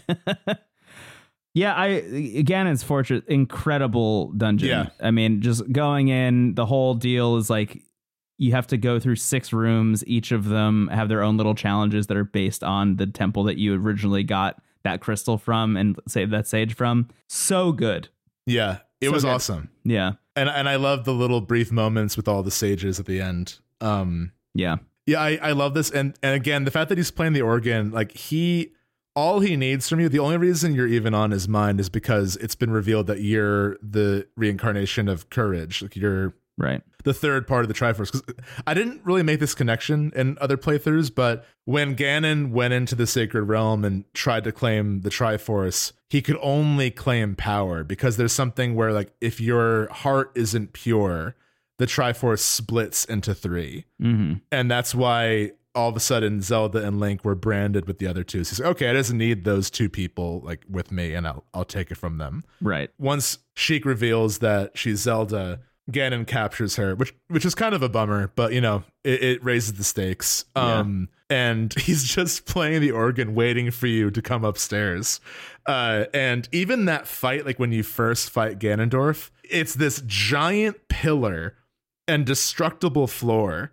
And you're going to fall like on like for a significant height, like multiple times while Ganondorf laughs at you. And the bottom floor is full of pots that regenerate, that are full of like health and mana or magic and arrows. So you're never really at stake. And like at first I was frustrated. And then I'm like, this is brilliant because this is how the fight would go. Like we're still, even after all of this, like we're barely a match for this guy. And he's just messing with us for a bit. Like he's not under any threat at this point. Oh, that's interesting. I kicked his ass. Well, you had the Bigoron sword. And I also struggled with the hover boots. But at least, I mean, that's the testament to this game that you can have those moments depending on how a battle is going. Are you supposed to use the hover boots in that fight? I did just because he had destroyed so much of the floor that I only had like a few pillars to go to. Interesting. And I kept like that makes sense. The timing of climbing up and then using the hover boots to get to one of the other pillars is so short that if he does the ground pound move, you just fall off again and he keeps laughing. So that happened for like no joke 15 minutes in this playthrough for me.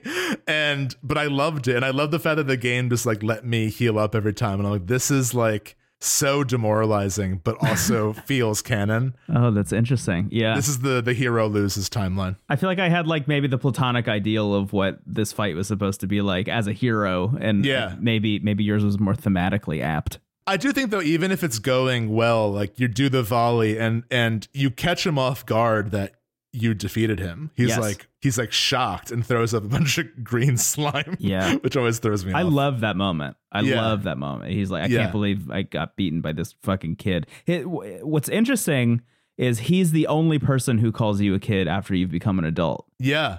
Noboru calls you kid. And then like once she awakens and says, she's like, no, you're Stephen or Link. Yeah. And that is a good call out. Yeah. I never made that connection. And then, yeah. And then you fight him and he's a big pig. Well, there's the whole escape sequence with Princess Zelda, which is kind of, he's just a pig. They had to throw a re-dead at the very end. So you have 3 minutes to escape Ganon's castle. It kind of reminds me of Metroid, where there's always like an escape at the very end. Or in Metroid Prime, there's an escape at the beginning. Oh, really? That's fun. Yeah, you got to play it. You're going to love it. But there's a re-dead like right near the exit. And I screamed. I was like, no. But that part's fun. I actually really struggled with the Ganon fight. It took me at least 5 tries this time because I didn't have many hearts. I didn't have the Bigoron sword. I had very little magic, so I had to rely on...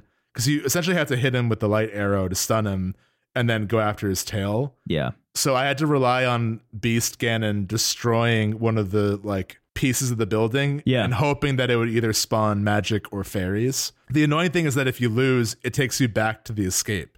Oh, so really? I had to do the escape like 4 or 5 times. Oh, yeah. Interesting. I didn't know that. Yeah. I ended up not losing at all, but I did come very dangerously close to running out of magic. Yeah. Because I'll be honest, I didn't even realize that using the light arrows used magic until I was doing that fight. I was like, oh, shit. Yeah. At that point, I was like, why didn't I get magic potions? Like, I'm not prepared for this fight at all. Eventually, I got really good at rolling under him and then attacking the tail. And for half the fight, you don't have the Master Sword. So I had to use the hammer, which... Can you not use your Kokiri sword? As an adult, no, you can't, unfortunately. Really? That's sad. Yeah. I did kind of like using the hammer, though. Shout out to Darunia, just like... Yeah, that's tight. But the Ganon fight is sick. It's honestly... So this is where, like... I've seen some complaints about the aesthetic of the 3DS version. Oh, really? And it's pretty much 1-to-1. The only thing is that the N64 version of Ocarina, the lighting of the fight is much darker. So you get more of a silhouette of Ganon rather than like all of the characters like pig features. Oh, that's interesting. But it's honestly pretty... It's like not a big deal. That fight is still super daunting and like does give credence to your Dark Souls comparison for sure. Yeah. I love that fight. I had a good time. Specifically because I was so nervous that I wasn't going to be able to do it was, I think, exhilarating. It was really, I mean, I had died against a couple of the bosses along the way, or like here and there against enemies and stuff, but feeling like I was going to die against Ganon was honestly exhilarating. Yeah, I think he's the only boss that feels like I think it's purposeful that he feels like a league beyond anything you've fought before in the game. Even if you have all the Bigoron sword stuff and hearts, it's still a pretty challenging fight. Totally, yeah. And then you kill his ass. I love the shot of like you kill him, Zelda stuns him, and then the sages transport Ganondorf to the realm between realms, or the sacred. They transport him to the sacred realm now that it's become like the evil realm, basically. Right. And you just have this like close up of his face, looking like shocked, and he's like, "I'm gonna get out of here and kill your descendants." It's honestly really scary. Yeah. It's like the first time he doesn't take you seriously until you've defeated him, basically. Mm-hmm. That moment is always kind of catches me off guard. I do love too that the sages play such a pivotal role in the final battle. Yeah, and then the game is really sad at the end.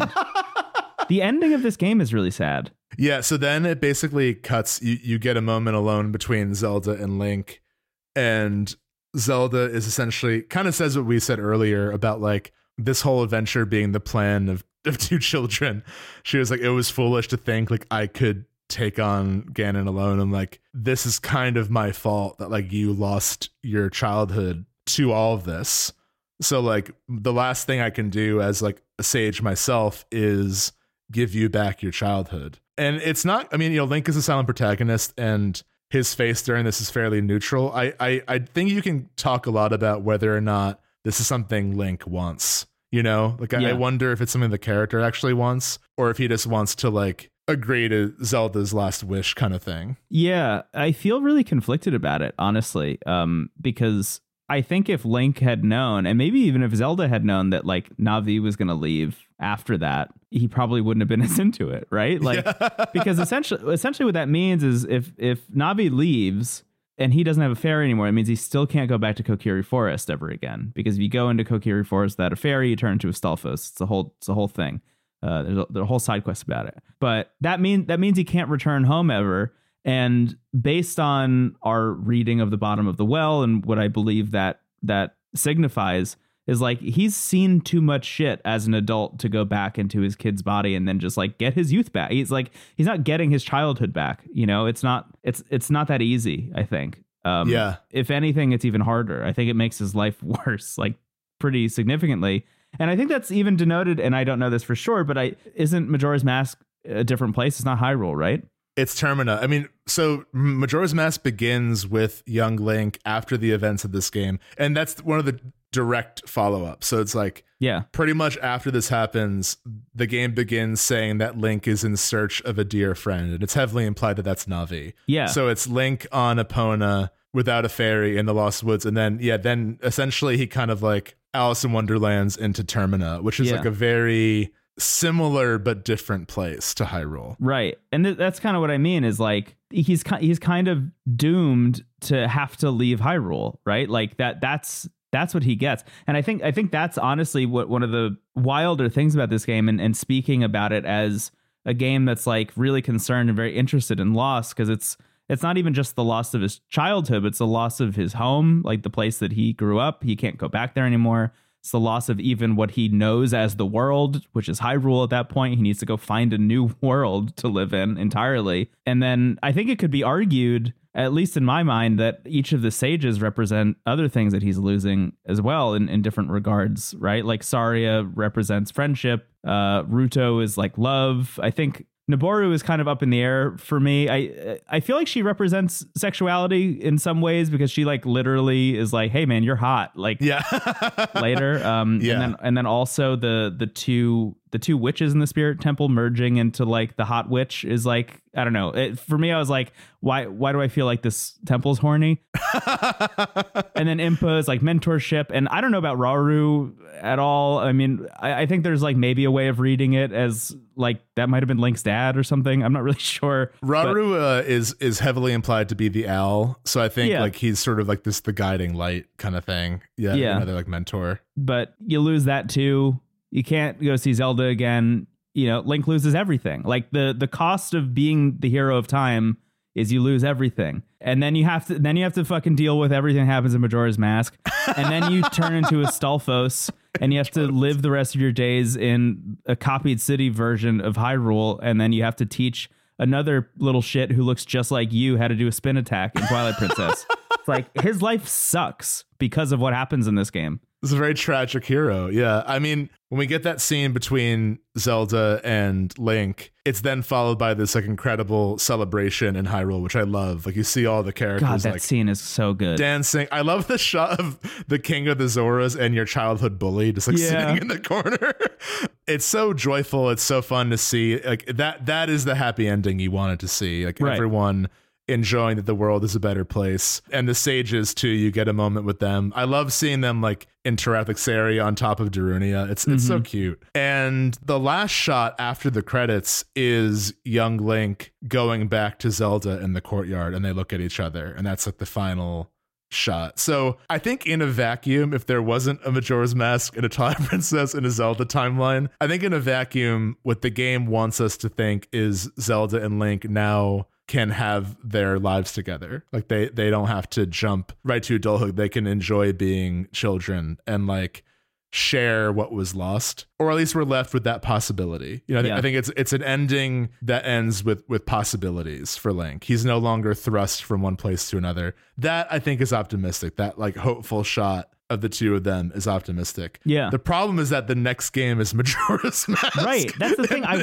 want to read it with the optimistic lens. I feel like that's what you and I are always trying to do, but I feel it's deeply difficult to do that with this game because so much of it up until this point has dealt so much with the idea of loss and tragedy and sadness and like the horror of becoming an adult and trying to reclaim your childhood at all costs, even though that's like deeply impossible. That it's so hard to see the two of them as kids at the end and be like, yeah, this is going to work out great for you. Because first of all, there's a whole fucking book about how this goes wrong 3 different ways.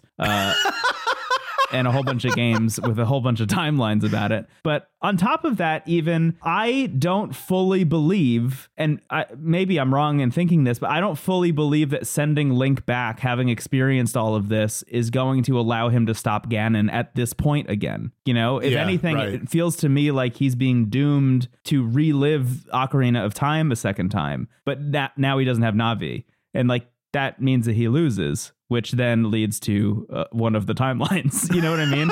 Like they broke up. We don't have to get into the Hyrule Historia thing, but I think it's worth mentioning at least that Ocarina of Time is a part where Nintendo has decided for some reason to split the timeline into three different branches. What's funny is that, there was it was a fan thing for a long time. I think one of the reasons why this became a conversation was because of games like Majora's Mask and Wind Waker and Twilight Princess, which all reference Ocarina in some way, but they're all so distinct from each other. So I think for a while it was fans, and there was an adult Link and a child Link timeline. And then Nintendo released their official one, which added the third what if he lost timeline, which is so strange. Yeah. And that timeline is basically all the games that like came out before Ocarina, right, that they like can't really justify being on the other timelines. Yeah. It's sort of like the retcon timeline of like, well, he lost, so then the first Zelda happened. Yeah. I don't fully understand it, and I don't ever really feel like I need to or want to. I mean, I think that's really more evidenced by Breath of the Wild coming out and then being like, oh yeah, all three of those different timelines converge into Breath of the Wild. But I think my feelings on the timeline are that, like, for the games that are actually in the text referencing other games, I think it's interesting to think about when they are and when it's happening. But not every Zelda game is trying to do that. So like, I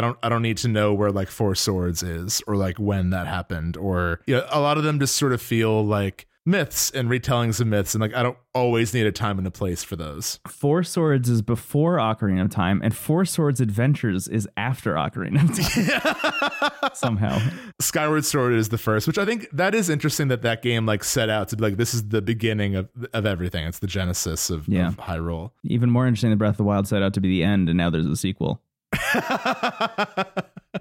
But yeah, I think no matter, you know, timelines and sequels, I do think that the ending is at the very least bittersweet, and I think it is inherently sad that like he has saved the world and now will not be remembered as a hero either. Yeah, you know, right. I feel like they were kind of going for sort of like a Narnia ending where, like, spoilers I guess for Narnia, but the end of the first book, Lion, the Witch, and the Wardrobe, like the kids are in Narnia long enough that they become like adults there. Yeah, but then when they leave the wardrobe, only like 10 minutes have passed in the real world. Yeah. And that's like kind of the vibe that this ending is going for, I think. I think so, too. But it sure leaves a lot more up to interpretation than I think maybe they even intended. Yeah, I think that's the case. I think they wanted to be like, now he can live. Right. Like, now he can just live a life. And then 2 years later, they're like, what if he fell down a rabbit hole and then became a skeleton? Yeah. So poor guy. It's sad. It's really sad. I love the Hero of Time. I do think it's nice. I mean, they confirmed that he's the Hero of Time. The Link from this game and Majora's Mask is the Stalfos that like guides Link in Twilight Princess. It's cool to see him get like some resolution in that game, if that isn't indeed the three acts of his story, but still not ideal. Yeah, I don't think I want to turn into a Stalfos. Personally. Maybe he does. Anyway, that's Ocarina. I'm so glad you had a great time with it. Do you have any other like parting thoughts just about the whole adventure or any standout moments for you before we move on to questions? Oh, that's so much. I don't think so. Nothing comes to mind immediately, but I don't know. Like every other bonus episode we do, this isn't the last we're going to talk about Ocarina of Time, I imagine. Yeah. So, and it's probably not the last time I'm going to play it. I feel like I've been inducted into this world of people who replay Ocarina of Time all the time now. But more than anything, honestly, it just kind of energized me to play all the other Zelda games I've missed. Yeah. I think that's the thing I like really want to do more than anything right now. Like I'm actually really excited for us to be done with this episode. Not right now. I don't mean like this recording process. I'm out. But I mean, like when we're done with this, like I'm probably going to move on and play something else. And I don't know which one it is. I was thinking, oh, it'd be fun to play Majora's Mask for Halloween and make that the Halloween bonus. But I kind of just want to do that now. Like, I think that might just be the next game I play. Like before October. Yeah. Yeah. I'm just I just want to know what happens now, because that's a game I really know nothing about. Like, I don't know anything really at all about how that game even plays. Or, I mean, I know there's the like 3 days situation and there's a big moon with Ganon's face coming down. There's also, do you know you can transform into Gorons and stuff? I mean, I know a little bit of it because you told me that they get different instruments. Basically, like the central mechanic of Majora's Mask is you have masks that can turn you into a Deku, a Goron, and a Zora, and you get different abilities in those forms. But it's really cool. Majora's Mask is, I think you're going to love it. I think given what your read on Ocarina is and the questions you're left with, I think Majora's Mask actually might be the one for you. Maybe. I would love that. It's incredible. I mean, it's a really, I think in doing this show, we often talk about games that are, you know, Ocarina and Chrono Trigger are two games that were these like incredible events that were like instantly beloved all-time classics that both got really bizarre sequels. And I think it's like, that's just the best way to follow up a hit, is like, what if we got really weird with the next one? Totally. And that's why Majora's Mask has stood the test of time. The thing about Majora's Mask that holds it back a little bit for me, and why I think I like Ocarina a little bit more, even though they're both incredible, is that like, so much of it is so esoteric, because it's like, it is sort of like a side quest of a game, right? Which can be a little bit tough, but like if you're willing to just like look at guides, and also there's a mechanic in Majora's Mask where you have like a notebook. There's a group of like boy detectives called the Bombers, and they have a bomber's notebook, and that notebook lets you keep track of every person you've met and like what their schedule is and like where they are on what day and what time. And if you really utilize that, which they made much better on the 3DS version, it's actually a little bit easier to do a lot of the more out there side quests. Yeah. So I will probably play the 3DS version. Yeah, I would recommend it. And I know there are people online who don't like it, and I don't care at all. That's where I'm going to play it. It's an incredible game. But yeah, I think that's a wrap on Ocarina. I'm just so grateful to had this game in my life, and I'm glad it continues to mean different things to me. And I think that's one of the reasons why it's so replayable, is like, it's going to mean something a little bit different in your life when you play it. My last lingering thought, now that I'm thinking about the 3DS, is I really, really wish they would port the 3DS versions of this and Majora's Mask to the Switch. That'd be awesome. Look, I think it's great that the N64 versions are there, obviously, but the quality of life stuff that they've added here is so good. And like the gyroscopic aiming and stuff is all stuff you could do with Joy-Cons and with the Switch itself and with the Pro Controller. Like, it all feels like it should be on the Switch. And that's not a thing I've seen anyone ever wish for, and I don't know if that'll ever happen, but I really would like them to do that at some point. Yeah, I would love these games to get ported to Switch. Well, on that note, do you want to take a quick break and then move to questions? Yeah, let's do it. Oh my God, this has been such a long segment. Yeah, let's do that. Sounds good. Wow. All right, bye-bye. Bye-bye.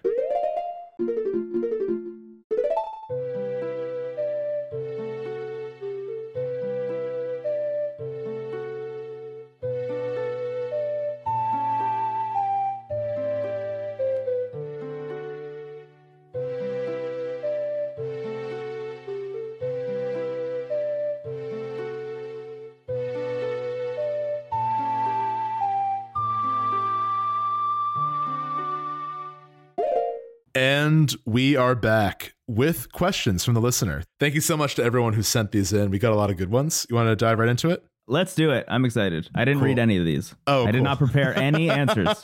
We're not staged here in the Aether. First one is from Ben in Discord. But we are stuck here. Ben from Discord. When you think of Ocarina of Time's undeniable vibes, what immediately comes to mind? It could be the ensemble of visual and audio atmosphere. It could be the day and night cycle. It could be the town, etc. What is it about Ocarina of Time that elicits #vibes for you? I mean, you gave good answers here in the question. We were asked in the Animal Crossing bonus about like other games that utilize a day and night cycle. Now, of course, in that game, it's tied to our actual time. But I do think like having time pass in the game, especially, you know, going back to Hyrule Fields, and you described it as like cinematically explaining like travel. I do think giving the player that downtime in between beats is really important. Yeah. I don't know. I mean, I think it's basically everything. I mean, I think the music, if I had to choose one thing that like kind of communicates the sort of somber atmosphere of the game, it would be the music. I mean, that opening menu theme is so iconic. Mm-hmm. If anything sets the stage for the entire game, it's that. You know, it's very it's very bittersweet. Like, usually the opening, I mean, compare the opening theme of Ocarina of Time to like Wind Waker's.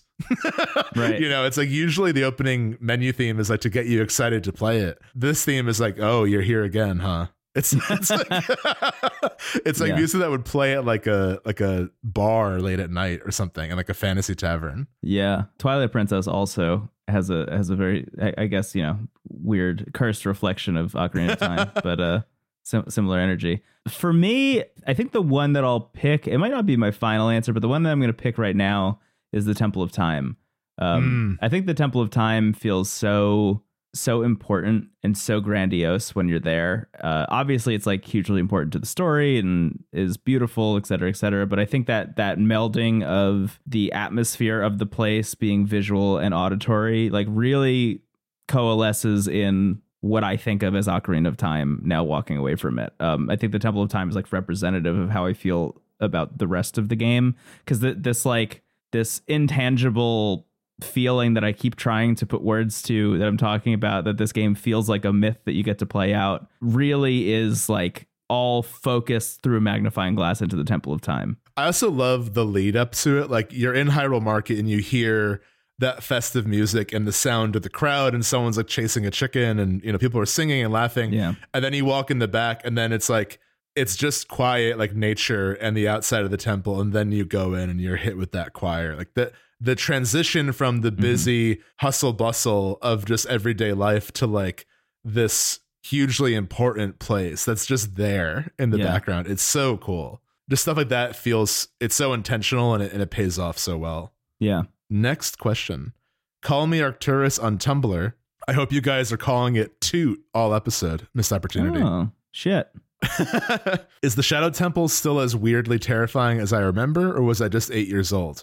Also, your top three Zeldas off the cuff ranking, please. Mine are Majora, Awakening, then Oracles, because I'm hideously pretentious. That's a good three. I don't think you're pretentious. You just have good taste. That's a fun list. First question, is the Shadow Temple as weirdly terrifying as I remember? No, you were right. It's pretty creepy, especially what's kind of implied by it. Like, yeah, I think the fact that it's sort of this, it kind of reminds me of like The Shining, where they explain that like this place is haunted because a lot of terrible stuff happened here. Mm-hmm. And that's what the Shadow Temple feels like, where it's like, this is sort of like the part of Hyrule history no one wants to talk about. Yeah. And you're only kind of given like imagery to imagine what was going on here. Yeah. You know, was it like satanic worship? Was it torture? Was it, you know, whatever? And then the enemy is there too. I can't think of too many things that you would use giant spinning scythes for other than torture and murder. Yeah. So, no, it's terrifying. Especially the invisible one. Do you remember the invisible one?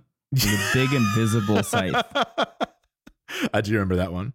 Although I kind of like the, I don't know why it's so simple, but I love the collect all the silver rupee rooms. It's like a nice breeze. Nice. Yeah, me too. I had a good time with them. Yeah. It's like relaxing despite the invisible scythes. Yeah. The big thing is you're always missing one. There's always the one, like they make it all super straightforward except for the one rupee that they hide somewhere. That's like just so annoying. I think it's because it reminds me of the 8 red coins in Mario 64. It's kind of similar. Yeah.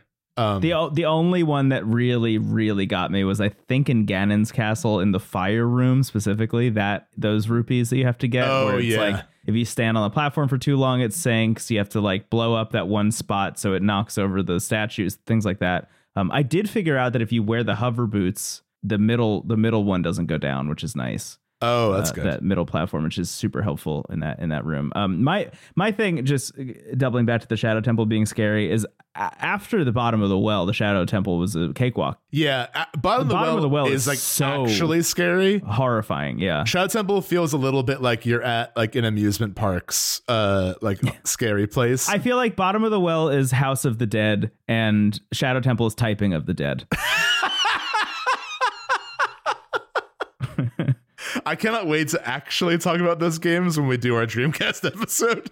And top three Zeldas off the cuff, I would say, if you want it ranked, oh man, I don't think I can do ranked, but I'll do my three favorites. And I think they're all number one for different reasons. Breath of the Wild, Ocarina of Time, and Wind Waker would be my three at this moment. How about you? Yeah, I think for me, A Link Between Worlds. Nice. Twilight Princess. And I really can't decide between Ocarina of Time and Breath of the Wild, so I'm just going to put both of them. And I know that's four, but I think, and we'll probably get to this later, but I really think when you look at Zelda's history, there are clear games that kind of mark a new type of Zelda. Yeah. So you have the first two, and they're kind of their own thing, I would say. Then you have Link to the Past, and you could argue that like every game from Link to the Past to Skyward Sword is in some ways the same skeleton. Yeah. But I would say if you want to, you know, have more categories here, Link to the Past set the foundation for 2D Zeldas, Ocarina set the foundation for 3D Zeldas, and Breath of the Wild set the foundation for open world Zeldas. For 4D Zeldas. For time Zelda, yeah. No, but I mean, I think I actually went back and revisited Breath of the Wild for the first time in a while for this episode, and it's just a different game. Like, if it wasn't, like, there's obviously stuff that connects the two thematically. I think the fact that, like, Breath of the Wild begins with Link waking up 100 years after the Calamity is kind of in some ways a heightened version of adult Link, you know, like getting out of the Temple of Time and seeing the world. And in the case of Breath of the Wild, we're more of a fish out of water, because like both Link and the player don't remember the past. Whereas in Ocarina, like we played through it together, you know, and that's something that we kind of lose together. Mm. So there's connections, but I just think like fundamentally, if I want to play, I'm not going to say like, I want to play Zelda. Should I play Ocarina or Breath of the Wild? They're just totally different games. Yeah. So it's hard for me to like put one over the other. My three is specifically because I feel like I also really love Minish Cap. I really love the Oracle games. I like all, there really isn't a Zelda game I played that I've disliked. The only one that I could say I wasn't crazy about was a 2, but I think they all have something going for them. But Ocarina, I just think means too much for me and is like one of the most important games I've played on like a personal level. Breath of the Wild just feels like a moment we all saw like a star being born. And Wind Waker is just like my personal favorite take on Zelda. Like I think that's like, if you asked me to make a Zelda, it would probably end up looking like Wind Waker. So I feel like it kind of resonates with me on a more personal level. Yeah. I feel like on my end, I mean, Twilight Princess being the first 3D one that I played really obviously was important. Link Between Worlds was the first time that I thought like maybe Twilight Princess won't be my favorite Zelda forever. Wow. Because it was like, I couldn't believe how good that game was. And then exact same situation with Breath of the Wild was like, it's amazing to me that they made a game that was better than the one I thought was my favorite, you know? Even just playing it a bit before the episode, I'm like, how am I not always playing this? Like, the hardest thing about doing this show is not just playing Breath of the Wild all the time. I told myself when they announced the new one that I would not go back and replay Breath of the Wild until I had played the new one, which has been years at this point. But I've just been like dying to play Breath of the Wild again, and I've been very good about restraining myself, but I always get so worried about these situations where it's like I'm gonna burn myself out on Breath of the Wild right before this new one comes out, and it's not gonna hit the same way. Yeah, I get that for sure. But those are our three favorites. Next question. That Sly Devlin on Twitter. How do you feel this game compares to its 2D predecessors, particularly A Link to the Past? What does it do better or worse? So my current hot take is that I don't have the same reverence for A Link to the Past as a lot of people. I definitely respect the hell out of it because, again, like if you go back and you play Zelda 1 and 2, the fact that they got A Link to the Past so right with like very little foundation for what we now recognize as Zelda, like it's a miracle. It's a fantastic game. For me personally, and this is very subjective, but I just think pretty much every 2D game after Link to the Past, I've preferred the iteration on that formula over like the base game. So I think I definitely want to go back to it. Like I think we've talked about potentially doing a bonus for it one day. Like I definitely want to give it another chance. And I do enjoy it. I just feel like if you were asking me, like, do you want to play Link to the Past or Link's Awakening or the Oracle games? Like, I would lean towards the others. Yeah. So you're asking, you know, what does this game do better than A Link to the Past? I'm going to also just include the other 2D games just because it's only that if we include the games that predate Ocarina. I think what Ocarina does well, and I guess by extension, all 3D Zeldas can sort of do this well, is that they can really be a little bit more cinematic. I think there's a focus on narrative and atmosphere in Ocarina that isn't really there in a lot of the 2D ones. Like, there's definitely a mood and a vibe in A Link to the Past.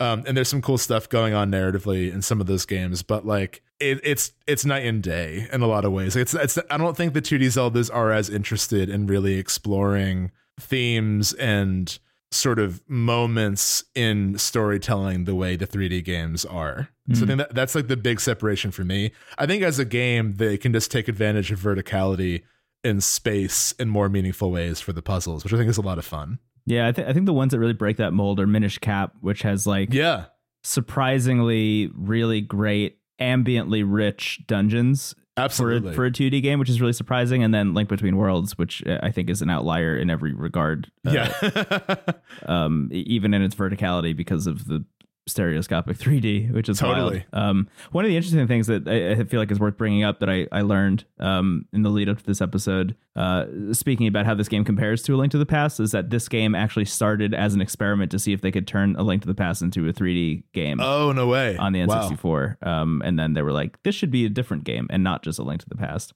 And there it is. But it's interesting that you say that this game or A Link to the Past was kind of like the bedrock for a lot of the 2D Zeldas and like what Zelda should be. And then Ocarina of Time was the bedrock for all the 3D Zeldas, because weirdly A Link to the Past is also the bedrock for Ocarina of Time. So in a way, everything from A Link to the Past until Skyward Sword was all the one era of Zelda in a way. Right. Yeah. Oh, absolutely. I mean, they all are following the same. I said that earlier in terms of them all kind of having the same skeleton. Yeah. But I do think there's definitely like, I think because we've seen the influence individuals all the games have had, I do think that there is a little bit of a distinction between the 2D and 3D ones. But you're totally right. I mean, up until Breath of the Wild, every game was, what if we just experimented more with A Link to the Past? Right. Which, I mean, this kind of shows what a foundational game that is. Yeah. Moving on. Albatross the Soup on Tumblr. Ocarina is a surprisingly melancholy game. To me, it contains rich themes about growing up and leaving your childhood behind. How intentional do you think these themes and moods were by the developers, or do you think they came about by accident? Knowing Nintendo, it's easy to imagine a very dry development where gameplay comes first and everything else is secondary. But I think there has to be some artistic intention behind the feelings this game makes me feel. I'm going to link to the past. I'm actually very literally.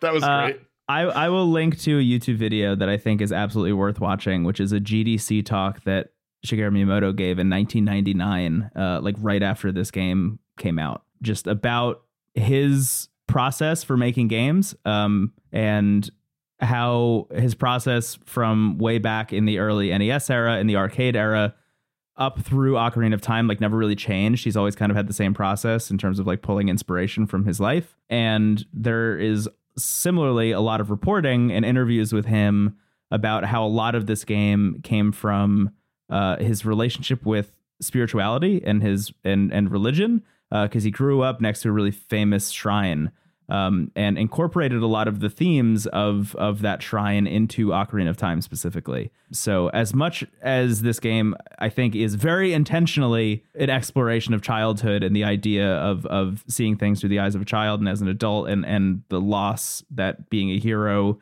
can bring upon you as a person, there is also a lot of exploration of faith.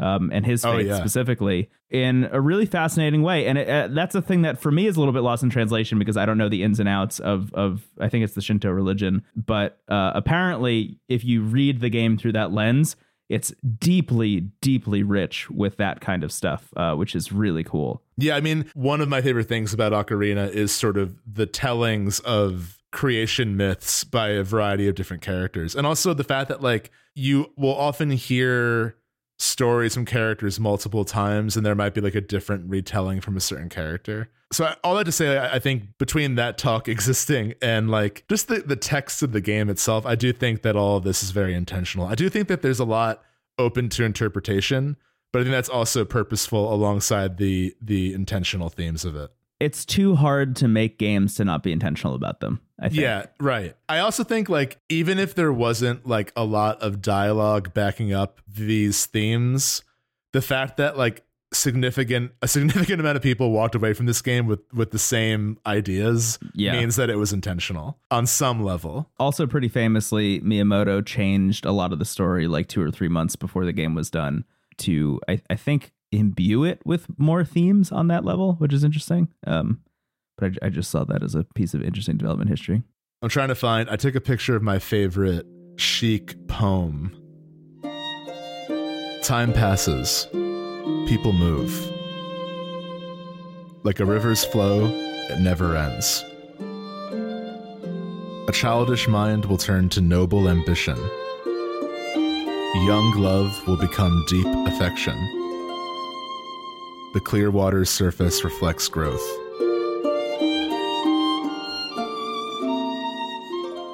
So when you have a poem like that just sort of thrown into the middle of a game, I feel like you know what you're doing. Yeah. Cool. Moving on to the next question. Chase Allhart on Twitter. Just curious how Ocarina of Time's approach to storytelling lands for you two. It seems like other Zelda games do a bit more telling, where this game does a lot of showing.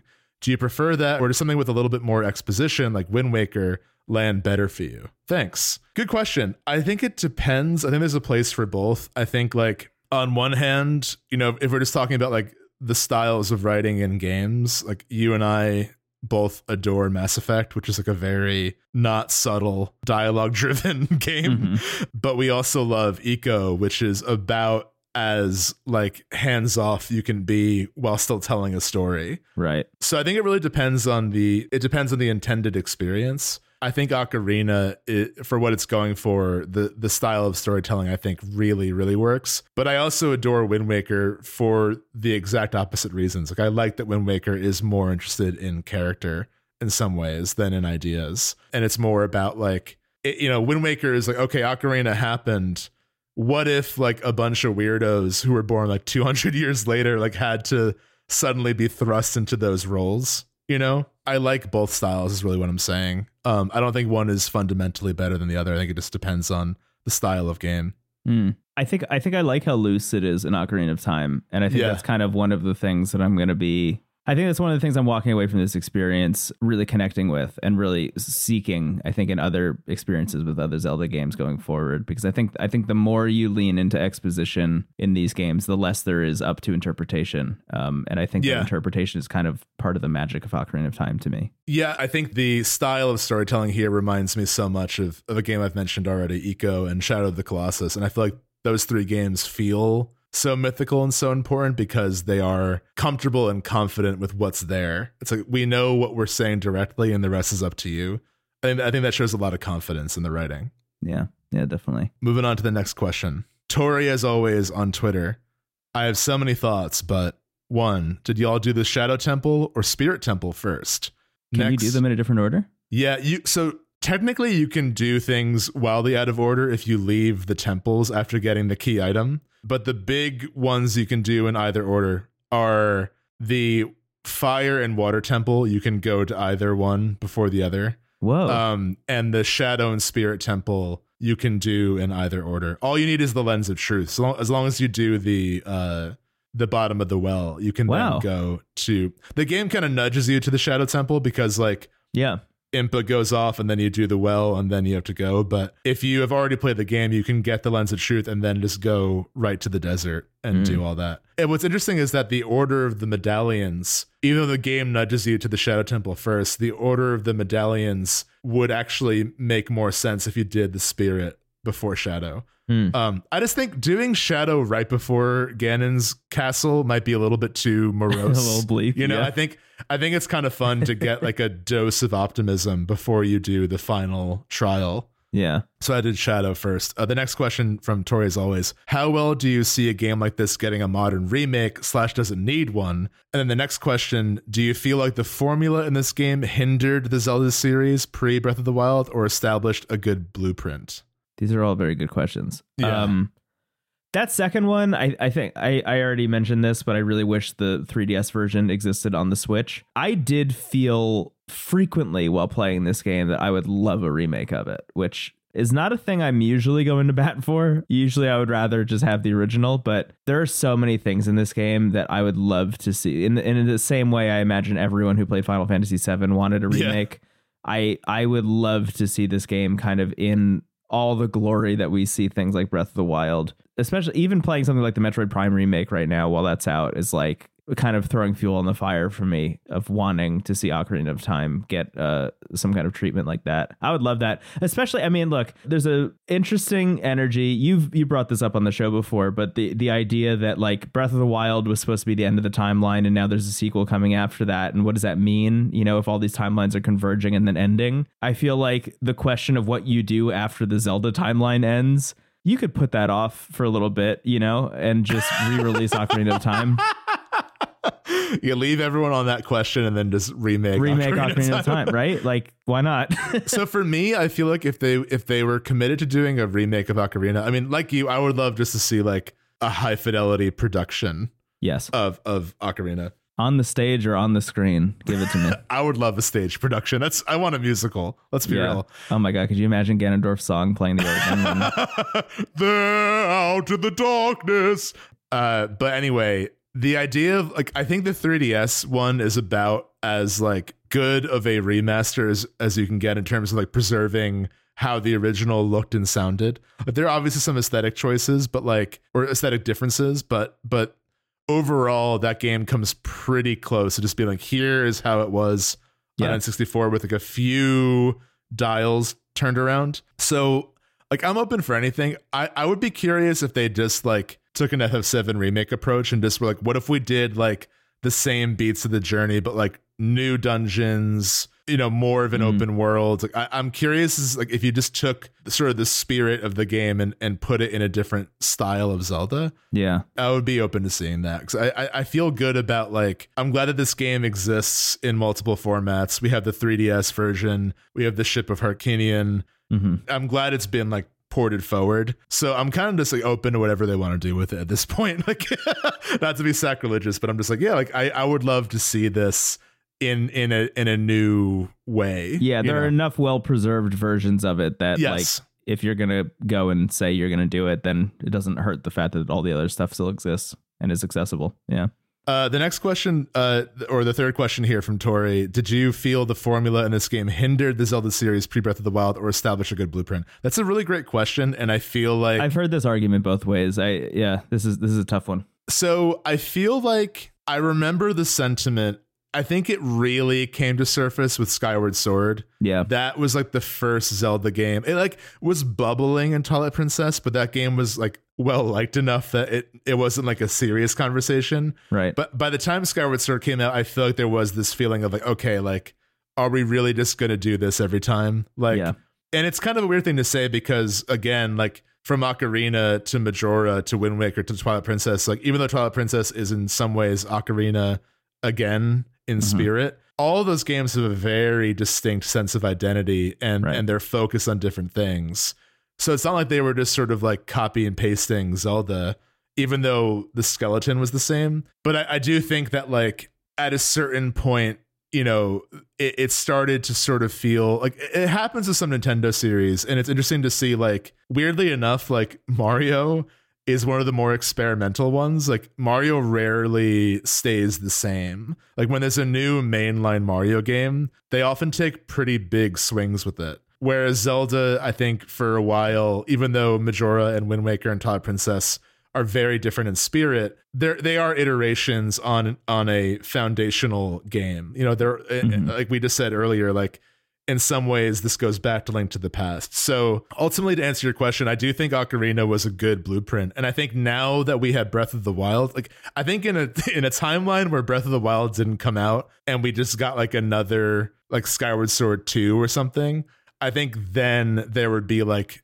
people being like, we really have to change the formula here. I think Breath of the Wild came out at the perfect time. And honestly, at this point, now that, you know, the mainline Zelda series is clearly moving in that direction, I know of a lot of people who honestly prefer the more authored games. You know, friends of mine who maybe aren't as into the open world aspect prefer this sort of like linear authored experience of games like Ocarina. So I think there's a huge place for both, and I'm glad the series hasn't stayed beholden to this, but I'm really glad that like they're keeping all forms of Zelda alive, even the top down ones. So I think that in a perfect world we have everything. I mean, yeah, the run of this kind of game that Ocarina of Time kind of set up wasn't even that long, really, in retrospect, right? Like, I mean, it was in terms of years between all these releases, but in terms of the actual output and the amount of games that we have, right, it's not that many. And I feel like having what Ocarina, Majora's Mask, Wind Waker, Twilight Princess, Skyward Sword,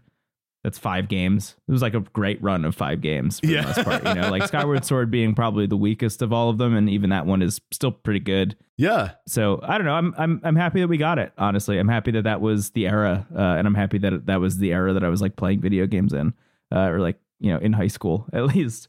Yeah, I liked it. And I'm honestly, I think, weirdly enough, I feel personally that I will grow weary of the Breath of the Wild thing faster than I would this, weirdly enough.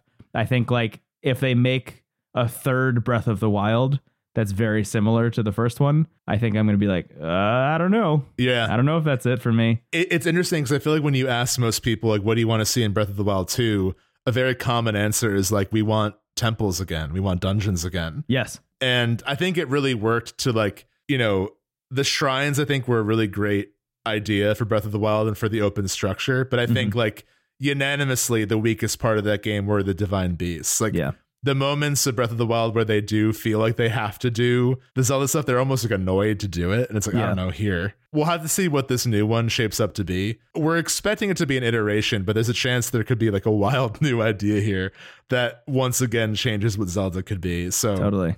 I'm optimistic for the future of the series, but I think you're right that that style could potentially be more limiting because I think open world design is hard to pull off. And it's in some ways too, like as much as Breath of the Wild is an incredible game and has become like the modern blueprint for open world games, even outside of Zelda in a lot of ways. I do think, you know, coming right from Ocarina, I think about like that lead up to confronting Ganon meant so much. Seeing him playing the organ and toying with me, this whole journey has been leading up to this moment. Breath of the Wild is a simulation about putting off the fight with Ganon as long as possible to like enjoy cooking and climbing mountains. And it's just like, I do really love the narrative of that game. I think the hidden memories is probably the best part because that's where the sense of exploration is perfectly intertwined with the narrative. And I actually really love the ending as well. But the actual confrontation with Ganon feels a little bit anticlimactic because if you've done everything you can and if you're enjoying the game and playing it even past what you have to do, you're just going to obliterate him and feel like, oh, well, I'd rather just keep playing the game. Right. So I do see where you're coming from there. Yeah. Cool. Next question. Silverhanded on Discord. What's your favorite song Link can play on the ocarina? Do you got one? Song of Storms, easily. Yeah, that's mine too. I also kind of like the Serenade of Water. Da, da, da, da, da. I don't know why that one's always stuck in my head. Maybe because I have trauma with the Water Temple. I've been singing the Song of Storms pretty much all week, in like every free moment. It's an awesome one. And my partner Persia keeps mishearing me as singing the Game of Thrones theme song, so the Game of Thrones theme song has been stuck in her head all week.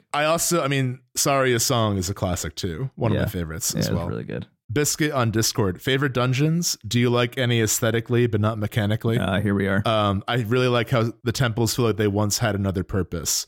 The Forest Temple feels like an old mansion, and the Shadow Temple seems to have been a literal prison, dungeon, or torture chamber. Overall, the world feels like it has a rich history you'll never really know about. Was there anything that caught your eye and made you speculate about the culture and history of Hyrule? And then, as a follow-up, hit us with your most far-fetched Zelda game theories, TM. Yeah, I think the bit that you and Biscuit have mentioned about the Shadow Temple is like fascinating, like really interesting stuff. I never made the connection that the Forest Temple kind of has like a mansion, like the 1% lived here at one point. You know, there's rooms with like paintings and even the lead up to Phantom Ganon's fight is like this like museum, like there's like it's like fancy. Right. And there's like the courtyard and stuff. Yeah, I like that. I mean, that's very mysterious. My favorite dungeon, if I had to choose, I think Spirit Temple overall, just pound for pound, is a lot of fun. I also like that it involves, I do kind of feel like the going back and being a kid for a bit was like a little bit underutilized, but I think it's very meaningful when it is used. And I mean, Water Temple has been the surprise comeback here. Like I've been totally flipped about how I feel about the Water Temple. I like them all aesthetically, honestly. I think that's like across the board, they're all really interesting and cool. Mm. I would say top three would be Spirit, Forest, and the Deku Tree, I think are my favorite dungeons. Yeah, I was going to say, I think my favorite is the Deku Tree still. Yeah, it's awesome. I think it's just so brilliant in so many different ways. I mean, nothing about the lore or anything. Just I think like mechanically teaching people how to play a 3D adventure game. The Deku Tree is like up there with 1-1 in Mario Brothers. Oh, yeah, you know, absolutely. I think it's really amazing. I'm trying to think if I have any weird Zelda theories. I'll say my I think I might have mentioned this in the Nintendo Direct episode. This is unrelated to Ocarina of Time, really, I guess. But I do think that Tears of the Kingdom is going to be a culmination of all the Zelda games, because we're obviously getting a lot of Twilight Princess stuff already. There's been a lot of speculation about that. It's kind of evident in a lot of the iconography of that game. But one of the more recent trailers, or I think it was the most recent trailer, has like a panning through a bunch of enemies, and some of them are Breath of the Wild enemies. There's Re-Dead in there from Ocarina. Oh, God. And there's Wind Waker enemies in there also. And cool. What does that mean? Okay, so we're like getting actually, you know, if they're saying that all three of the timelines, as silly as it sounds, converge into Breath of the Wild, like we're actually seeing maybe the result of that in a way. Yeah. And as I was talking about, I think in our Nintendo Direct episode, but like the multiversal pop culture renaissance that we're having right now kind of lends itself to that hypothetically. So I'd be very interested to see what that means, and I'm even more interested to know what that means when it's over. Yeah, because if this is the end of the timeline, like Skyward Sword up at the top, Tears of the Kingdom at the bottom, like where does Zelda go from there? I'm so curious about that. Yeah, I cannot wait. I also don't know if I have any big theories in my head. I feel like the weirdest thing I knew was then just confirmed canon with the timeline stuff. That used to be like my fun party trick, was I knew about the Zelda timeline. I think one of the really interesting things about Twilight Princess is there's a cutscene I remembered about like speculation of like what if Link was evil in one timeline? Like what if the reincarnation of Courage just like chose to either be neutral or at worst be evil? Like what this would be my dream in the world? And yeah. I think like something about flipping the roles a bit, I think would be really interesting. Yeah, you know? Power doesn't always mean evil, right? Like it doesn't have to mean evil. Wisdom can mean evil. Courage can also mean evil. Like I would love to see some kind of flip on that. Something I really love about Avatar: The Last Airbender is how all the elements of bending have like kind of an evil version of them. Mm-hmm. I think you can do that with the Triforce as well, because all the goddesses were good. Like Din was a benevolent goddess. She wasn't like, I can't wait for Ganondorf to show up and kick things off. Right. And what Ocarina is trying to say is that like power on its own is not enough to rule and is only going to corrupt. Like you need to have, but you can't just have the other people in your room in crystals as you play the organ. You actually have to work together. Yeah. And Ganon's personification in all the games is interesting. Like in Ocarina, he's very much a villain and he's very much a man. Like I always got a sense that like Ganondorf is the person and Ganon is like the evil force within him, or that corrupts him from, you know, the power part of the Triforce, and Ganon is like just a pure force in Breath of the Wild, not even a character, just like the personification of like evil. Yeah. So I'm just wondering if like there's potential for like the mortal version of that force to be good, or at least like work together with them against a greater threat. Yeah, like Xant. I don't know if Xant has what it takes to be the big bad. No, I don't think so. But I'm not against it. I'm not against there being like a threat that actually makes the Triforce reunite, which would be, I mean, if the Triforce is created by the three goddesses ascending, it would be cool for everything to end with like kind of an inversion of that. You know, my on brand Ocarina theory, I'll just reiterate, is that Rauru is Link's dad. I like that. Honestly, if all the sages are dead and have ascended, and Rauru has already ascended, you know, and has the ability, I guess, to show up as this owl every once in a while, but is like guiding Link into adulthood. I think that's a valid read, and that's gonna be my headcanon and my theory that I'm gonna put out in the world. I love that, and it's also kind of mirrored by this Link's eventual fate in Twilight Princess, sort of being the owl in that game. Yeah, that's I think that's a great theory. I love that. Apparently, there's a manga about his mom. Did you know that? Really? No, I didn't know that. There's like an Ocarina of Time manga that Nintendo released that's like deeply, deeply considered to not be canon anymore. I gotta read it now. I'm even more curious. It seems fascinating. Zach Hessler on Twitter: as someone who hasn't played more traditional JRPGs as a child, the journey for the Bigoron Sword was my first secret side quest with a big reward. What's your opinion on this series of fetch quests at the time, and how much influence do you believe it had on other games? I love the Bigoron Sword quest. It blew my mind. It almost feels satirical. Yeah. It feels like a parody of quests like this, but it's so worth doing.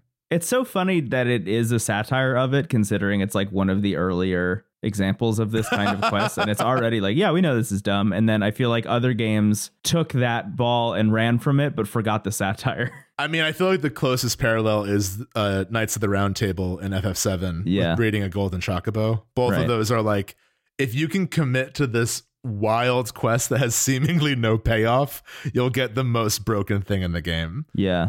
The thing about the Bigoron Sword quest is it contains multitudes, because it can be so silly and so funny, but also includes that guy who dies in the Lost Woods. Yeah. Who runs away from home in Kakariko Village and then turns into a Astolfos.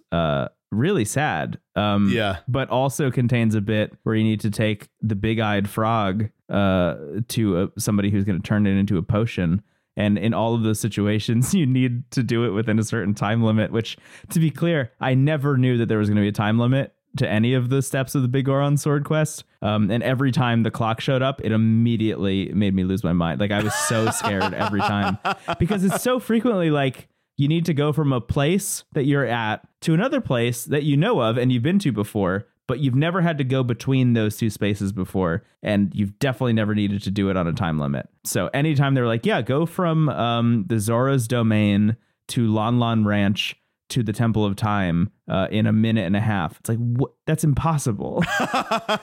But it's not. It's very possible. I feel like the Breath of the Wild version of the Bigoron Sword is actually Tarrytown, now that I think about it. It's like sort of this, like, it's very different thematically, but I think it is that kind of like sort of humorous long side quest that gives you like a very bird's eye view of the world. Right. I love the Bigoron Sword quest. I also think this clearly also might have shown up in Dark Souls a bit. I feel like every quest in Elden Ring is kind of the Bigoron Sword quest in terms of what you have to do to see the next thing. Absolutely. Yeah. I think it's a really delicate balance, because again, I think sometimes if it's so unclear what to do next, it can be frustrating, but I do think a certain element, it's like a strong spice. It's like, there's a little bit of this. It does make the world feel richer. Mm-hmm. Like, it is kind of fun to have something that isn't just a dot on the map that you know exactly what it's going to do. Like, it's fun just to run into someone and be like, oh my God, there's a whole thing here I didn't know was there. That is really special. Yeah. LD on Twitter: as someone who has never played the game and has always wanted to, what recommendations do you have that would make the playthrough most enjoyable? Hopefully we answered this earlier on and you didn't just hear all of the hours of spoilers that we went through. I'll just reiterate, go to that IGN guide. It's really good. Next up, Jason C in Discord: this is the first game environment I remember just wanting to exist in. Do you guys have a favorite quiet spot in the game to just sit and vibe for a while? Yeah, I do actually. Weirdly enough, in between the steps to Kakariko Village and the entrance to Zora's Domain. Oh, yeah. There's a little bit where like the earth kind of like curves up, and there's a little fenced area up above the river. And more than once, I just kind of like sat there for a little bit until it became nighttime. And then I would play the Sun Song, and then it would become daytime. But I had that open just on my desk every once in a while, and I would just listen to music there. Yeah, I love being in any of the towns like Hyrule Market, Kakariko Village. But I think something about the river leading to Zora's Domain where the guy is eating magic beans. I've always loved that area for some reason. It's great, It's a nice middle ground between like, I don't need to worry about skeletons coming out of the ground on Hyrule Field, but like there's enough danger here. It just feels very alive and very busy. Yeah. And I like that there's just like a random dude trying to sell you beans there. It's just very strange, but I feel weirdly attached to it. One place that I wish I liked more and I don't, and this honestly feels like ripe for them to absolutely knock it out of the park in a remake if they ever do one, is Lon Lon Ranch. Oh, I wish that place was a little bit more filled out. Yeah, I mean, I love it, and I love the characters there, but like once you've won the race, there's not like a ton to do. It's just it's really big, and a lot of its areas of interest are all condensed to just right when you walk in. You know, yeah. I think that's Lon Lon Ranch is like the gold saucer potential for a remake, where it's like they're just gonna go crazy with this. It's gonna be great. Yeah. Okay, and this is the last question. This is from Rufus in the Discord. Breath of the Wild is a pretty big shakeup in the Zelda series, especially to the rut it found itself in post Ocarina of Time. It's admittedly a pretty great rut for a series to find itself in. Yeah, I wouldn't use the term rut, but I know what you're saying. That being said, what's one thing, and it can't be dungeons, that you'd bring from Ocarina of Time into Tears of the Kingdom? Lon Lon Ranch. It can be a mechanic, vibe, a character, or whatever. I think one of the things that Breath of the Wild is missing, that you and I have said many times on the show, is one of the pieces of Zelda that we consider to be like part of that skeletal structure is the traversal between worlds. Yeah. Specifically like Minish Cap between being big or small, or in Ocarina of Time being young or being old, or Link to the Past or Link Between Worlds. I mean, there's so many examples, because that I feel like is one of the staples of Zelda that every once in a while just like doesn't exist in a Zelda game, and I always miss it when it's not there. Yeah. Like in Wind Waker or Skyward Sword. And I think Tears of the Kingdom is trying to do that in a way, it seems like, with the verticality. It seems like they're trying to do kind of like a Skyloft and then a Hyrule. And hypothetically, also underground, if we're to believe that first trailer also indicates that you can go underground. And I'm interested in that. I hope that they bring that back in some way. But the traversal back and forth between different worlds, I think, is really fascinating. And a cool part of Zelda. Twilight Princess has the Twilight Realm, obviously, being the dog, etc. I think what I would bring, I definitely think you're onto something with the dual worlds, and like that's kind of done with Majora's Mask, with the transformation masks, like being like Deku Link or Goron Link, and like how people treat you and talk to you. It does change sort of the perspective of the game. Right. Yeah. It's like Ocarina of Time, like seeing the same world through different eyes. Yeah. Right. It means a different lived experience. Yeah. But I think what I would bring is playing Breath of the Wild. I think it really works for the game's structure that you're given, like the remote bombs and stasis and the ice power, like from the beginning, and then you're just set free. But I do really miss the like specialty items you get from a dungeon. Yeah. So I would bring back like finding items that give you a new ability that are like permanent additions. So. Mm-hmm. I don't know if I need everything to be in the Sheikah tablet, which I expect they'll probably do again, because I think it does work well for the open structure of the game. Yeah. But I wouldn't mind there being like, because a lot of stuff you find in Breath of the Wild, the permanent stuff is the equipment, but then all the weapons are temporary because they all have varying durabilities. Mm-hmm. I wouldn't mind there being like something you find that is like almost sort of Metroidvania-y. It's like, now you can do this new thing. I think the closest they came in Breath of the Wild was all the abilities you got from the Divine Beasts. I wouldn't mind like more versions of that, but like items that I have to find. That would be really cool for me. Yeah, if they end up going the route of reintroducing like real actual temples and dungeons in that game, I would hope that they would come hand in hand with some kind of reward like that.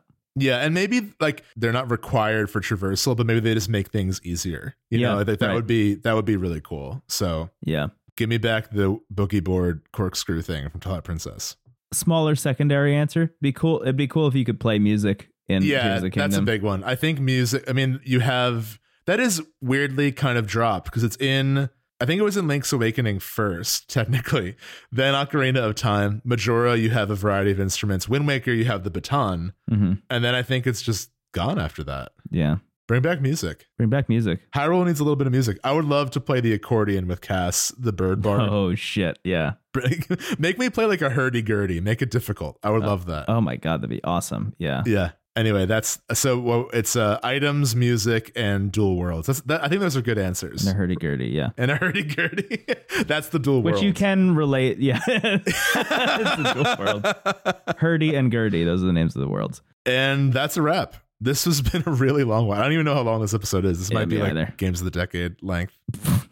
We've been here for days. We've been here for 7 years. I've been in the Chamber of Sages. I'm just so happy that we got a chance to talk about this game. I'm really happy you finally got a chance to play it and that you enjoyed it as much as you did. The quest continues. I feel like there are all of these games that I need to play to be able to continue hosting this podcast.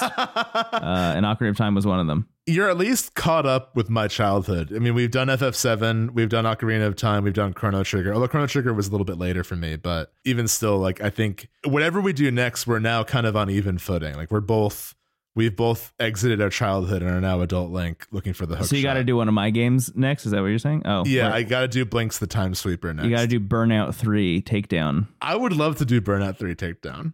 Okay. Car of Time. Sorry, we gotta wrap up. Hey, thank you so much for listening into the Cast at Online. You know the drill, and I'll always be your friend, which is what Saria says at the end of the Forest Temple. That's nice. Yeah. Thank you all so much for listening. Go play Ocarina of Time. It's a really good video game. Go play Ocarina of Time. It's pretty good. Steven and I have been recording for 12 hours today, so this might be a different energy, but hey. Yeah. So I'm gonna go to sleep, but I hope you enjoyed this one, and goodbye. See ya.